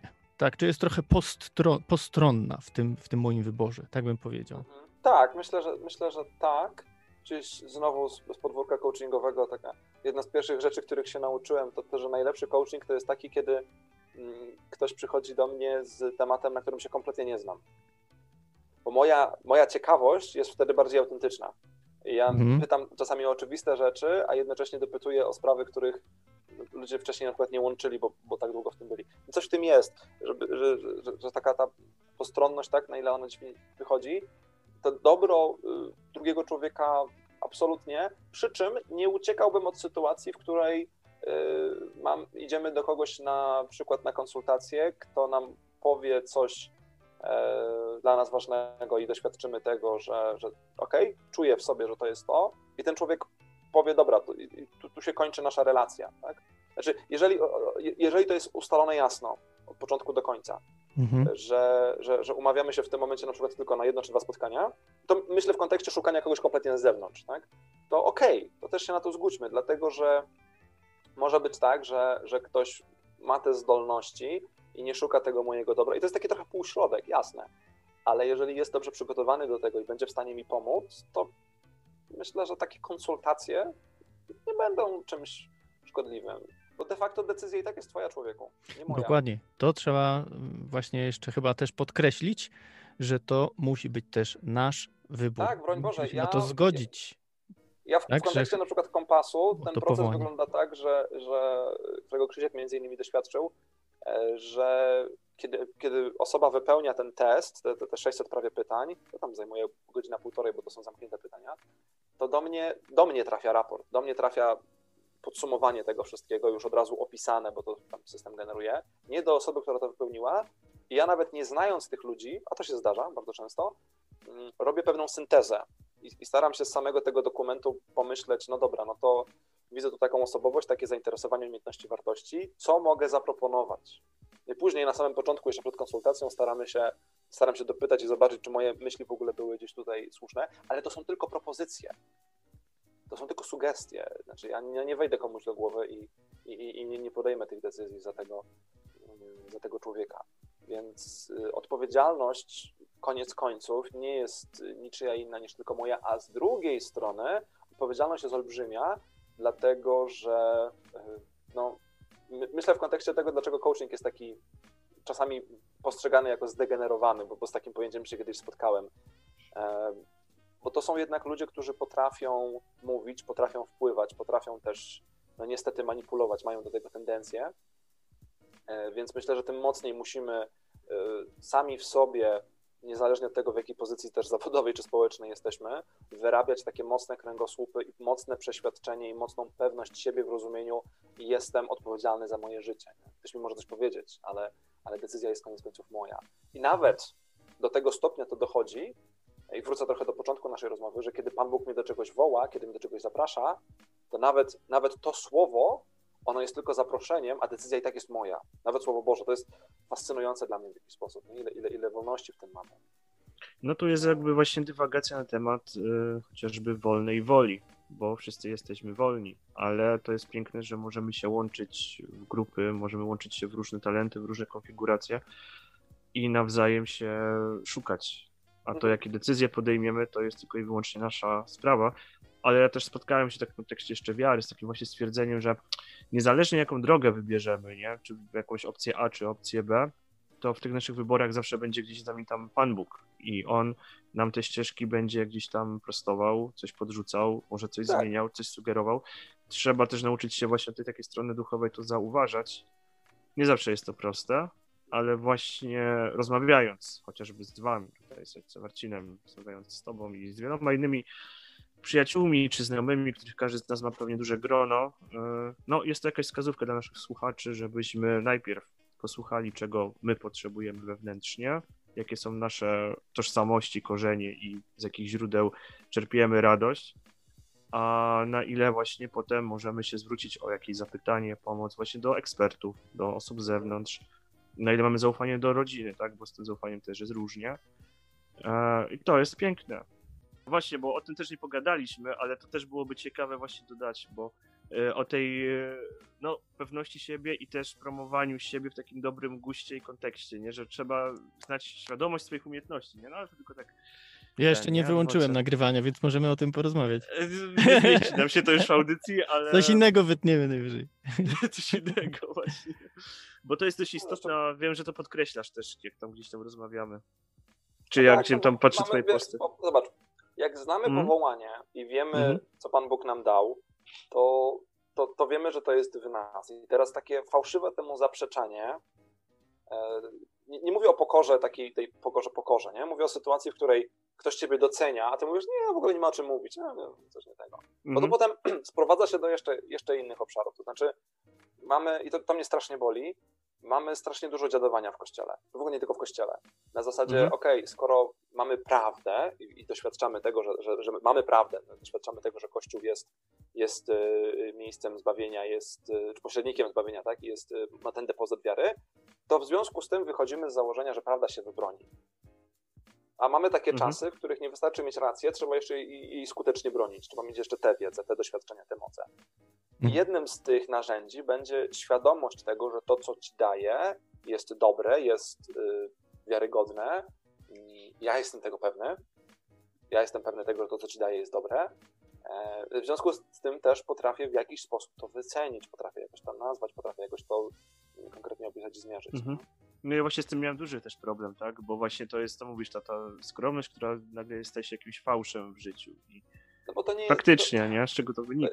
To, pytanie, gdzie kończy się skromność, Mhm. a zaczyna się niskie poczucie własnej wartości? Mhm. To Mhm. raczej to jest drugie. To jest bardzo Tak. delikatna Tak. granica, myślę sobie, bardzo, bardzo taka Mhm. wrażliwa, ale ona jest. No, niedawno miałem taką rozmowę z kimś, e, kto mówi, o, ojciec to tutaj to tak fajnie robi i tak dalej, to o ojcu chodzi. Mówię, tak, wiem o tym, nie? E, o, to takie- może... o, co, To co tu ojciec mówi? Gdzie tu skromność? Halo, halo! Tak, tak, Syndrom tak. szóstaka. Zakony nikt, nie? Tak. Ja mówię, no tak, no wiem, no mam kontakt ze sobą, wiem, że to mi dobrze wychodzi, no to potwierdzam, tak.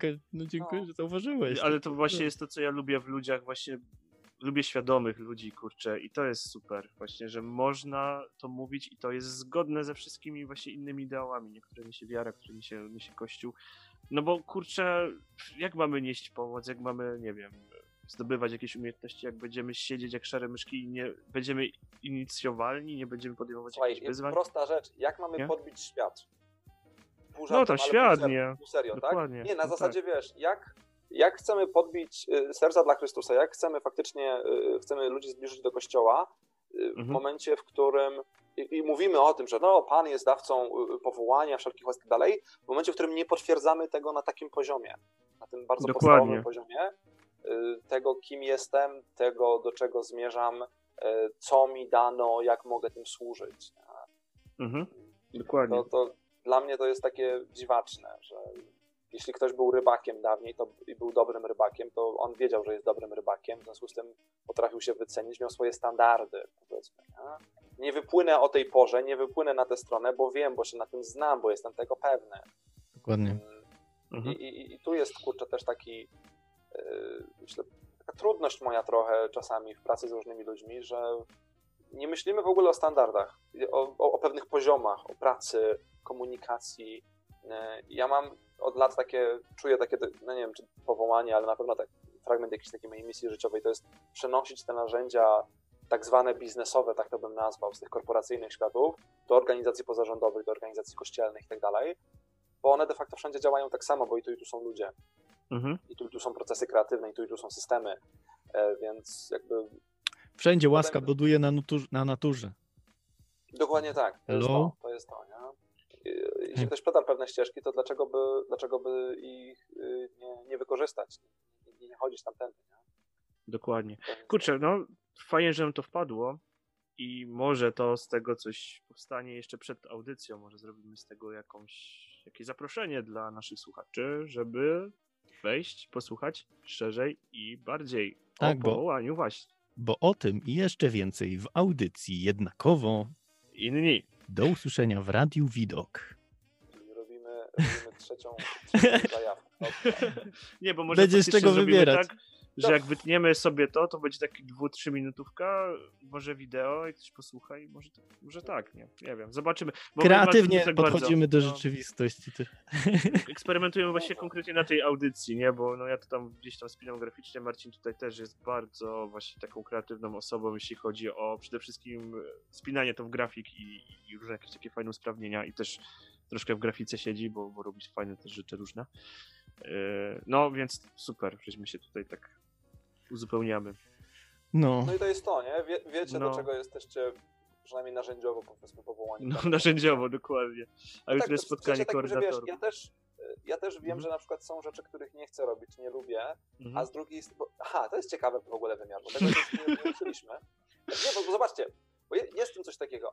Dawid jest bardzo ciekawą postacią faktycznie. Jeżeli powołanie jest, jest czymś szerokim, w sensie a jest indywidualne, ale jest szerokie, Mhm. no dla mnie ono jest, bo, bo, bo jeżeli ja mam pomagać ludziom w odkrywaniu ich powołania, to z jednej strony to jest uczestnictwo w takich sytuacjach, z drugiej strony to jest wykorzystywanie narzędzi psychometrycznych, Mhm. z trzeciej strony to jest na przykład y, y, rzecz, której ponad dwa lata życia poświęciłem, to jest profilaktyka zdrowia psychicznego, szczególnie w tematach uzależnień. E, I ktoś by powiedział, no jak to jest związane? No, jeżeli marnujesz życie w uzależnieniu, to nie odkrywasz powołania, nie realizujesz go. Mhm. no Więc tak. W tym momencie budowanie tej, tej przestrzeni, która w ogóle pozornie nie jest połączona, nie? Bo, bo to są jakby w ogóle różne obszary. Bo Ktoś by powiedział, że to jest w ogóle robota dla psychiatrów i psychologów, a nie, a nie kurczę, trenerów kreatywnych czy, czy, czy, czy, czy coachów. Mhm. No a jednak nie, nie? jednak jest to, jest to połączone. Hm. Za tym natomiast idą rzeczy, których na przykład robić mi się nie chce.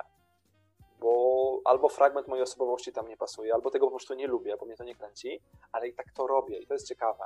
Bo mi się nie chce i tracę przy tym olbrzymiej ilości energii. Czasem muszę, e, jak nie wiem, mam robić grafiki jakieś, jak mam redagować jakieś teksty, jak się zrobić Mhm. dokumentacji, no bo trzeba, bo coś tam.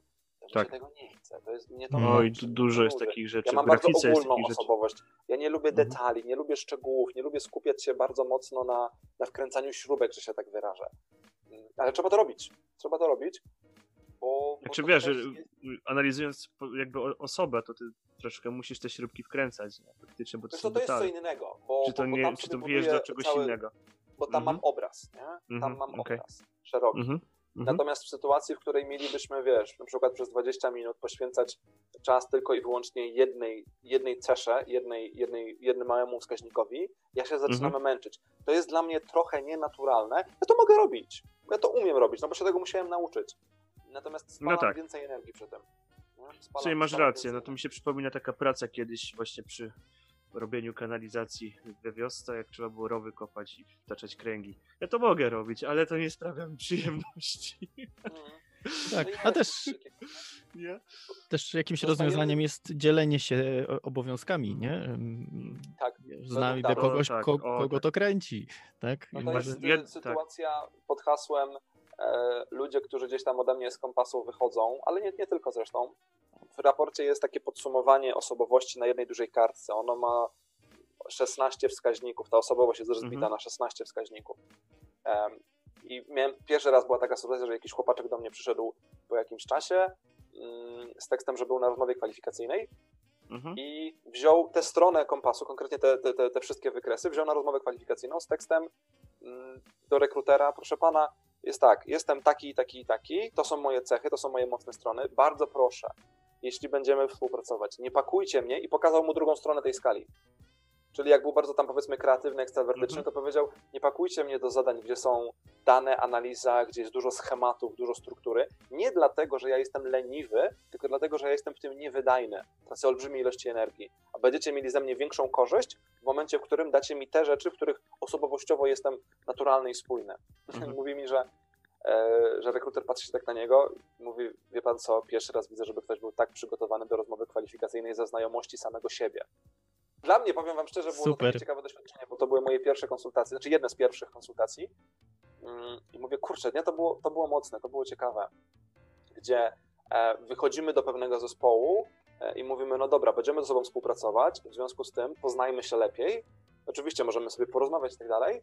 Do tego mam inne narzędzia, akurat nie kompas, bo kompas jest bardzo rozbudowany, gdzie grupa po prostu dostaje też takie testy do zrobienia i widzi takie podstawowe wskaźniki swojej osobowości. Na dzień dobry widzimy punkty zapalne, widzimy e, gdzieś tam obszary, które będą nam bardzo mocno działać, które nam bardzo psuć atmosferę, a do zespołów, które funkcjonują od lat, jak z czymś takim się wchodzi, to oni nagle mówią, o wow, to dlatego się kłóciliśmy, albo to dlatego, bo po prostu doświadczamy tego, jaka jest osobowość. Nie? Kurczę, a ile byłoby to. to super w momencie, kiedy na przykład na studiach czy w szkole nie pada to słynne takie hasło, no to teraz robimy ćwiczenie, to się dobierzcie w grupy. I jaki Tak. jest najbardziej podstawowy błąd? No to ja biorę osobę XY, bo chodzę sobie z nią na piwo i się mi z nią dobrze gada, a potem na poziomie pracy to wszystko zaczyna leżeć. Na przykład. Nie? To jest w ogóle coś, czego nie przerobiła polska edukacja, myślę tak srogo. nie tylko no. Polska, wiesz, nie tylko Polska. To Znaczy jest- powiem ci tak, ja mam przykład tutaj z Londynu troszkę i tutaj dzieciaki y, są stymulowane w ogóle do po pierwsze poznawania swoich pasji i silnych stron, nie? Po drugie do też takiej autoprezentacji troszkę. Nie wiem jak jest tam z pracą w grupie, ale y, no tutaj jest taka mi się wydaje dość wysoka samoświadomość talentów, bo w Polsce jest to, że dostajesz czerwony pasek za całokształt, nie?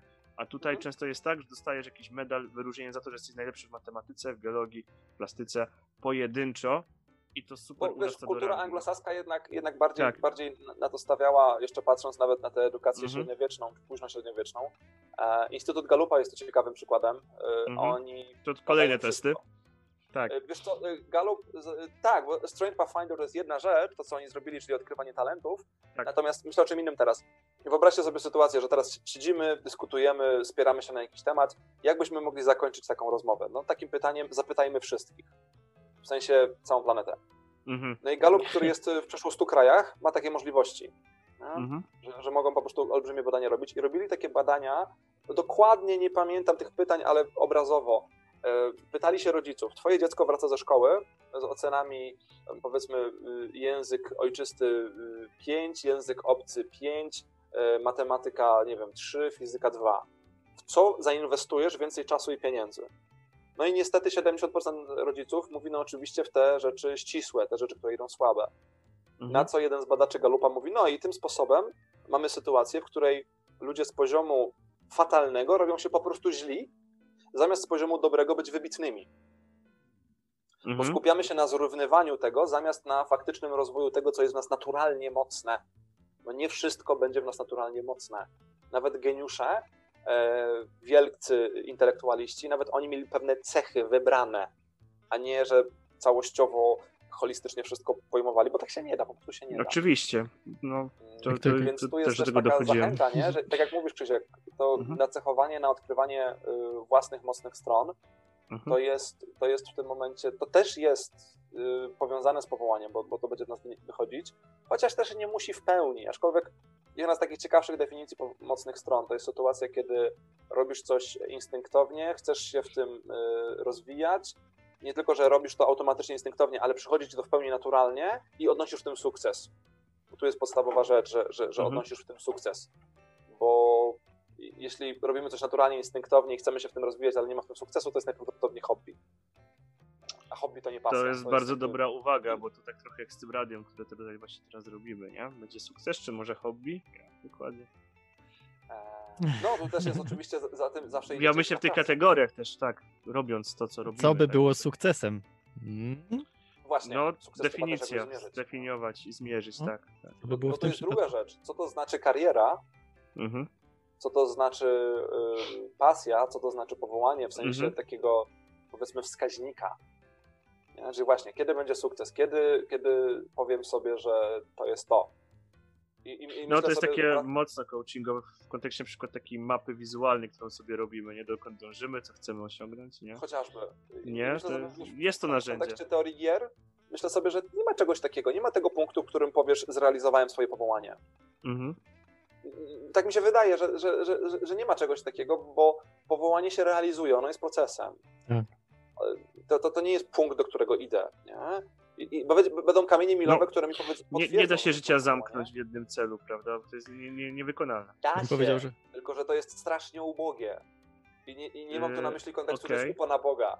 Jest po prostu strasznie słabe. No tak. E, i, i, I tak jak mówiłem, nie? w sensie takim, że to będzie łatwiejsze życie. Mhm. Będzie łatwiejsze życie, nie ma co się w ogóle oszukiwać. ale bardzo ograniczone. na etat i od dogo wyrabić. Nie? Mhm. No to czy tak, bo to się dobrze zrozumieliśmy, bo o to mi właśnie chodziło, że może da się, ale właśnie chodzi o to, że jest coś jeszcze ponad, bo oczywiście może być celem na przykład, nie wiem, duży dom, Ferrari i super piękna żona, ale ktoś może w tym być nieszczęśliwy, nie? Znaczy dojdziesz by- do tego, bo jak się uprzesz, Tak. to dojdziesz do tego. Tak, Bo może tak. to teraz zabrzmi z mojej strony groteskowo, ale to nie jest tak spektakularnie trudne. To jest duży wysiłek, jest ogrom pracy, ale to nie jest Mhm. coś niemożliwego, tylko pytanie, co dalej.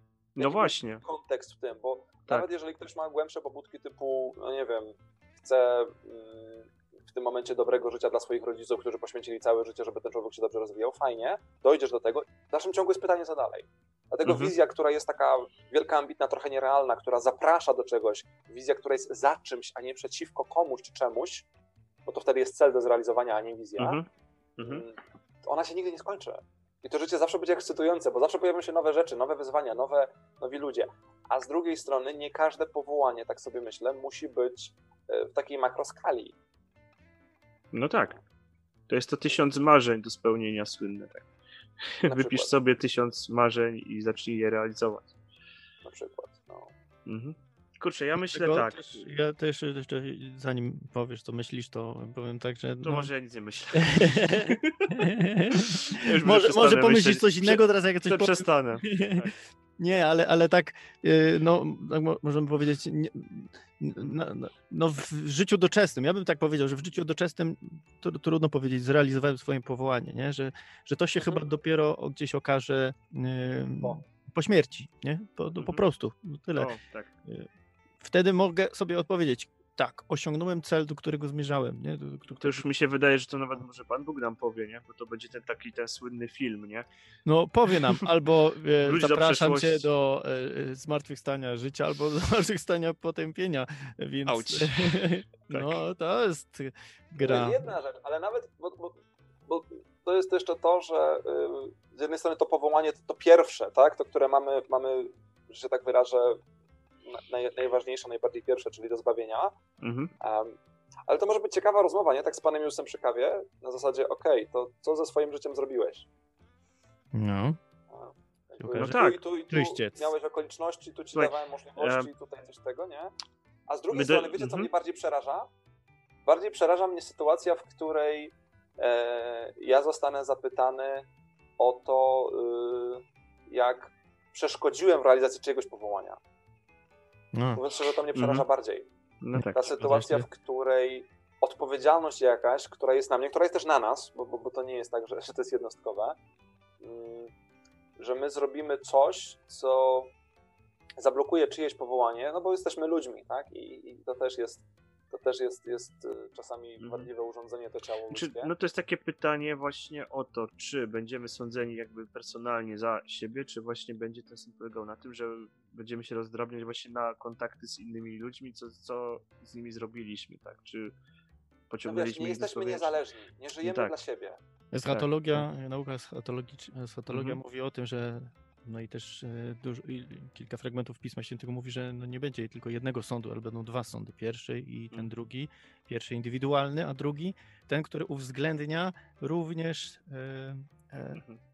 konsekwencje moich działań w życiu innych. Nie? Czyli kurczę. to już jakby będzie uwzględniało to, że mm, y, my zobaczymy, jakie nasze decyzje, wybory, działania miały konsekwencje w życiu innych, i to Mm. będzie też taki sąd, który jest, no, można powiedzieć, społeczny, tak, że, że y, no, inni wokół, wokół nas, którzy żyli, będą mogli powiedzieć, no, no takie konsekwencje mnie spotkały, bo to, to i tamto, nie? I to jest jakby potwierdzone w sensie nauką e, ojców kościoła, tak? Czy to jest jakby jakaś wizja? Bo rozumiem, że to jest już udokumentowane jako część kościoła, tak? Czego jest- możemy się spodziewać? To jest, y, to jest teolog, teologiczna nauka o eschatologii, czyli o czasach przyszłych.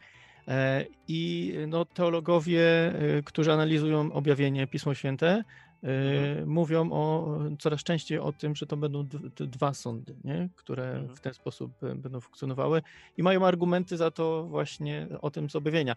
Natomiast zawsze trzeba zwrócić uwagę na to, że jeżeli mów, rozmawiamy o czasach przyszłych, no to o nich Mhm. może w pełni prawdzie powiedzieć i nam objawić tylko Bóg. My tylko to rozpoznajemy, rozeznajemy, więc to jest nadal ciągle w y, takiej y, sferze no, prawdopodobieństwa. Nie może też Mhm. e, żaden człowiek ci powiedzieć, tak będzie po śmierci. Tak? Mhm. Natomiast no, pewne mamy przesłanki, z których Fajnie byłoby o tym pogadać właśnie w kontekście jakiejś Ale ma, osobnej bo, audycji. bo, no bo nie, Mhm. nie jesteśmy niezależni. Znaczy z jednej strony myślę sobie o takim pojęciu jak grzechy cudze, tak? tak. E, i, Mhm. i, I to jest jakby jedna rzecz. Druga rzecz, myślę sobie o, o Stevenie Coveyu, który już chyba w latach 80. zrobił taką, taki, takie fajne trzy stopnie zależności człowieka, że najpierw jesteśmy zależni jako dzieci, no bo jesteśmy zależni po prostu. Potem jest Mhm. ten okres buntu i, i, i takiej, takiego pragnienia bycia niezależnym i, i zależenia tylko od siebie, nikogo więcej. A potem przychodzi taka mądrość z tekstem, no ale jesteśmy współzależni. Jedni bez drugich no, raczej ciężko jest funkcjonować, bo nawet jeżeli mieszkam na pustelni, na osadzie, to jednak, e, jednak prawdopodobnie sam sobie tego nie zbudowałem i prawdopodobnie rzeczy, które mam, też zostały przez kogoś stworzone, czyli na jakimś Ładnie. etapie tego drugiego człowieka tak czy inaczej potrzebuję. Ktoś wynalazł młotek, piłę i tak dalej. Dokładnie, nie? I tak sobie myślę, że y, tak sobie myślę, że to jest, y, że to też jest tak w kontekście trochę powołania, że ono nie jest ono nie jest nasze, ono nie jest prywatne. Życie moje nie jest moje w sensie takim, że moje decyzje mają wpływ na kogoś. Ja jestem absolutnie zakochany w, teorii sieci społecznych. E, Socjologia sieci społecznych mówi o tym, że sieci to jest to, co nas łączy. Czyli my w tym momencie tworzymy małą siatkę nas, naszej trójki, nasi słuchacze stworzą na chwilę taką wspólną sieć. E, Jesteśmy siecią kościoła, y, siecią ludzi mówiących w języku polskim, e, siecią Polaków, y, jako powiedzmy też kodu kulturowego. No, Krzysiek akurat jest w sieci londyńskiej, że się tak wyrażę, ale mamy też, mamy też te inne, inne połączenia. Ale czuję bardzo mocną sieć polską, powiem szczerze, podczas tego E, lockdownu. Natomiast, natomiast do czego zmierzam? Szereg przenajróżniejszych badań, Mhm. nawet ostatnio pisałem artykuł na ten temat dla jednej fundacji, wyjdzie za parę tygodni, o, o tym, jak zaraźliwość, y, jak, jest zaraźliwa hojność, akurat oni prosili, ale jest coś Mhm. takiego, że twoja decyzja nie jest tylko twoja, to znaczy ona nie wpłynie tylko na ciebie. E, I pół biedy, jak wiemy, że ludzie na nas patrzą i nas słuchają i biorą z nas przykład. Mm, Natomiast tam się dzieją jeszcze dwie ciekawe rzeczy. Po pierwsze, e, ten wpływ może być nieuświadomiony. Po drugie, on się nie kończy na horyzoncie Twoich znajomych. Znaczy, to nie jest tak, że ja mam wpływ tylko na Twojego przyjaciela, bo pośrednio mój wpływ na Ciebie przychodzi na przyjaciela Twojego przyjaciela. Mhm. Czyli za tobą są jeszcze dwie osoby, które ja mogę nigdy w życiu nie poznać, ale mimo wszystko jakiś niewielki, bo to, to wiadomo, że z każdą osobą jest słabszy, ale ten wpływ jest. I w drugą stronę, jeśli, jeśli ja Mhm. się otaczam jakimiś ludźmi, oczywista prawda, oni mają wpływ na mnie. Mniej oczywista prawda, wpływ na mnie mają ich przyjaciele i przyjaciele Mhm. ich przyjaciół. Dlatego że wszyscy Zgadza jesteśmy się. połączeni. W związku z tym, w drugą stronę, ja mogę wpłynąć w jakiś sposób na tę sieć też bardzo szeroko. E, zmianą nawyku, bo wiecie, po sieciach roznosi się wszystko. Nawyki, emocje, tendencje, poglądy, e, decyzje.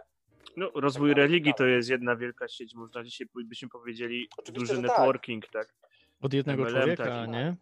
Tak. Proszę? Od kilku, od gru- małej grupy się roznosi, tak? Oni mieli tak, duży wpływ na kolejne. No i Właśnie teraz ostatnio o tym rozmawialiśmy, nie? Właśnie, że bo teraz Kościół ma dużo takich problemów, nie? Ale rozmawialiśmy o tym właśnie, że pierwszy Kościół y, zarażał świadectwem, zarażał dobrem, zarażał postawą, tak? I, Mhm. I teraz jest taki czas, że chyba trzeba będzie wrócić do takich postaw bardzo mocno, tak?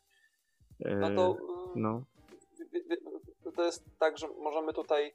Yy, wiecie, jak się pojawiam to w socjologii, w sieci społecznej mówi się o węzłach, czyli o sobie, tak? Mhm. Jesteśmy węzłami, wokół których są te różne połączenia. Jak jest węzeł centralny, duży, komunikacyjny, typu autorytet lokalny jakiś, to cokolwiek tam wrzucimy, jeśli on to przyjmie, no to się rozejdzie z wielką siłą. Wszelkie Mhm. skandale, wszelkie kryzysy, wszelkie e, różne rzeczy, a te dobre rzeczy, to dobro, które się w Kościele dzieje, które jest przecież nieporównywalnie większe, ponieważ modelowo patrząc, te węzły są mniej skomunikowane, są mniej, że się tak wyrażę, e, e, przepuszczające informacje, o tak to nazwę, czy mniej się promują, Mhm. to mimo, że mogłyby wykorzystać tę siłę, to często tego nie robią. I, i, i potem jest coś takiego, że, że, że mówimy, że w kościele jest dramatyzm. Jest ciężko oczywiście, no ale jakby nie róbmy, że, że wszyscy, że cały kościół uniwersalnie, bo, bo, bo to nie jest przecież prawda. Mm, Tak, bo już sobie Odpowiada- mówiliśmy, nie? Krzysiek też. Może? Tak. To stanowi Kościół, nie? E, Mhm. że to my przecież Święta wszyscy wspólnota ochrzczeni, grzeszników. Takie, Dokładnie. takie pojęcie kiedyś spotkałem, bardzo mi się spodobało, e, że, że, że jest. Natomiast nas też można społecznie wzmocnić, tak? Znaczy, e, socjolodzy podają takie dwa modele, jakby, jak wpłynąć na sieć pozytywnie. Z jednej strony możemy znaleźć te centralne węzły, i to jest prostsze, e, i, i przez te węzły zarażać właśnie tym dobrem, tak? dobrymi postawami, dobrym słowem, nawykami itd.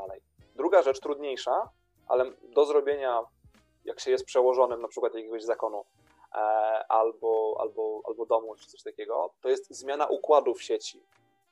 Bardzo mi się podoba porównanie z węglem, e, bo jak sobie spojrzymy na grafit i na diament, to to jest tak naprawdę to samo. Znaczy to, jest, to, to, są te Tak. same atomy, tak? To jest Tylko te inaczej połączone.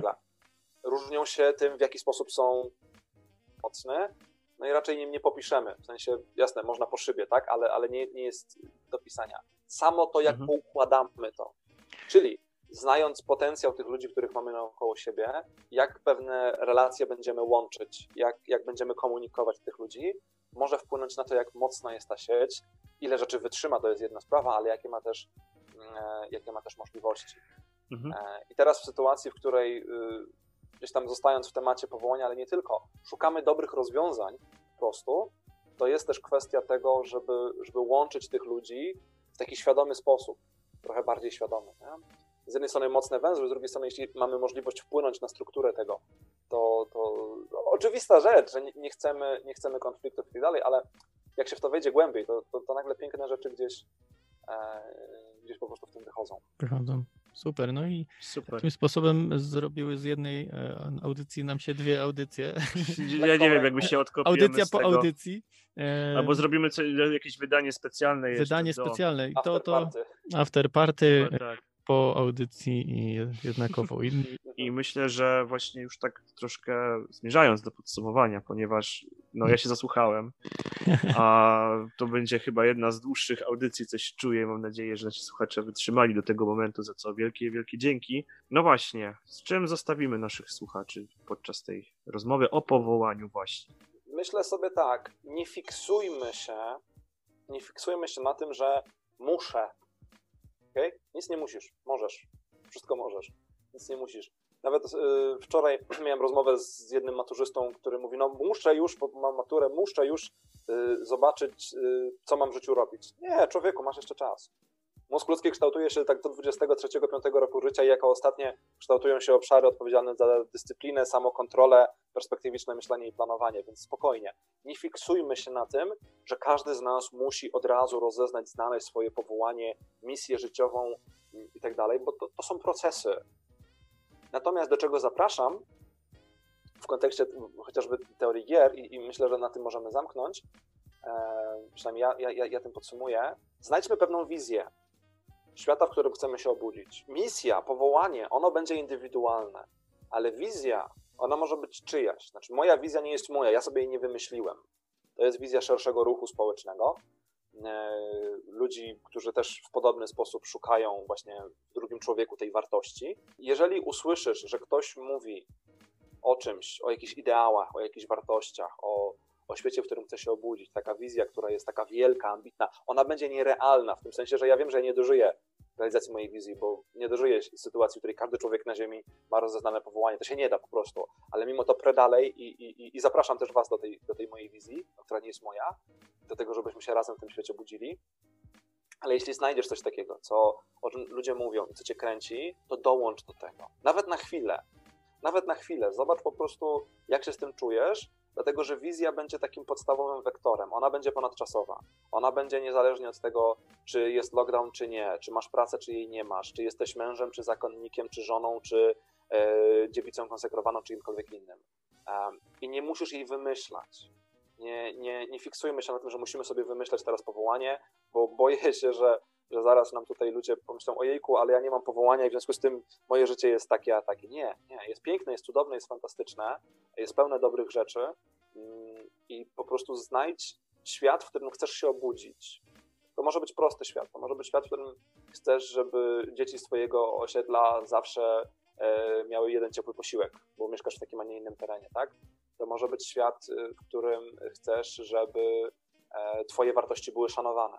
To może mogą być różne światy, że się tak wyraża. I tak wszyscy dążymy do jednego świata. Natomiast kiedy to znajdziemy, kiedy będziemy temu wierni, jestem przekonany, bo też mówię to z własnych doświadczeń. Pan Bóg daje nam sposobności do tego, by robić różne rzeczy wtedy, które pomogą nam trochę zbliżyć się do tego świata, mm, a z tego zacznie wyłaniać się pewien wzór, pewne wspólne mianowniki tego, tego właśnie, kim, kim jestem tak naprawdę. Dziękuję Ci, Dawid. Dziękuję Ci, Krzysiek, też za zaproszenie naszego dzisiejszego gościa, za zaproponowanie go, bo faktycznie to jest jeden z ważnych tematów. I tak myśląc o tym, co mówiłeś jeszcze, o tym, że warto właśnie rozmawiając też i słuchając, rozeznawać to swoje powołanie, myślę, że tym, który w pierwszej kolejności może też nam pomóc w znalezieniu odpowiedzi, to jest ten, który nas stworzył, więc naprawdę, gdy myślisz o swoim życiu, co robić, co E, jest Twoim powołaniem, módl się, zapytaj Boga, On tak. Ci też odpowie. E, wsłuchaj się też w głos, który dociera od Ciebie, od innych ludzi, bo On też przez nich przemawia. I tym jakże optymistycznym akcentem i bardzo optymistyczną e, audycją, bo po prostu myślę, że energia gdzieś tam w nas urośnie do szukania właśnie pasji, do szukania ludzi, do szukania Boga. Także dzięki jeszcze raz bardzo. Ja też chciałem podziękować osobiście księdzu Jurkowi Lezarkowi SDS, który tutaj właśnie doprowadził do tego połączenia e, z Dawidem. Także księże Jurku, dzięki, Dzięku, jeżeli kiedyś usłyszysz.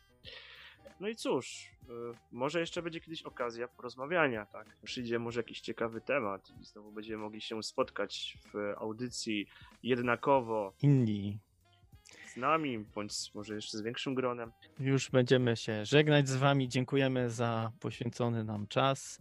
Przy mikrofonie ze strony Korbielowskiej żegna się z Wami ojciec Marcin Rutkowski. Nasz gość, który jest z nami z Kłodzka, Dawid Radomski. Dzięki bardzo za zaproszenie. I pozdrawiam Was z Londynu, niezmiennie Krzysztof Dziki. Bądźcie z nami, słyszymy się pewnie niedługo. Do Trzymajcie usłyszenia. Się. Cześć jednakowo inni. Jedna perspektywa, dwa punkty widzenia. Ojciec Marcin Rutkowski, Dominikanin z Korbielowa oraz Krzysztof Dziki, korespondent Radia Widok z Londynu. W Radiu Widok.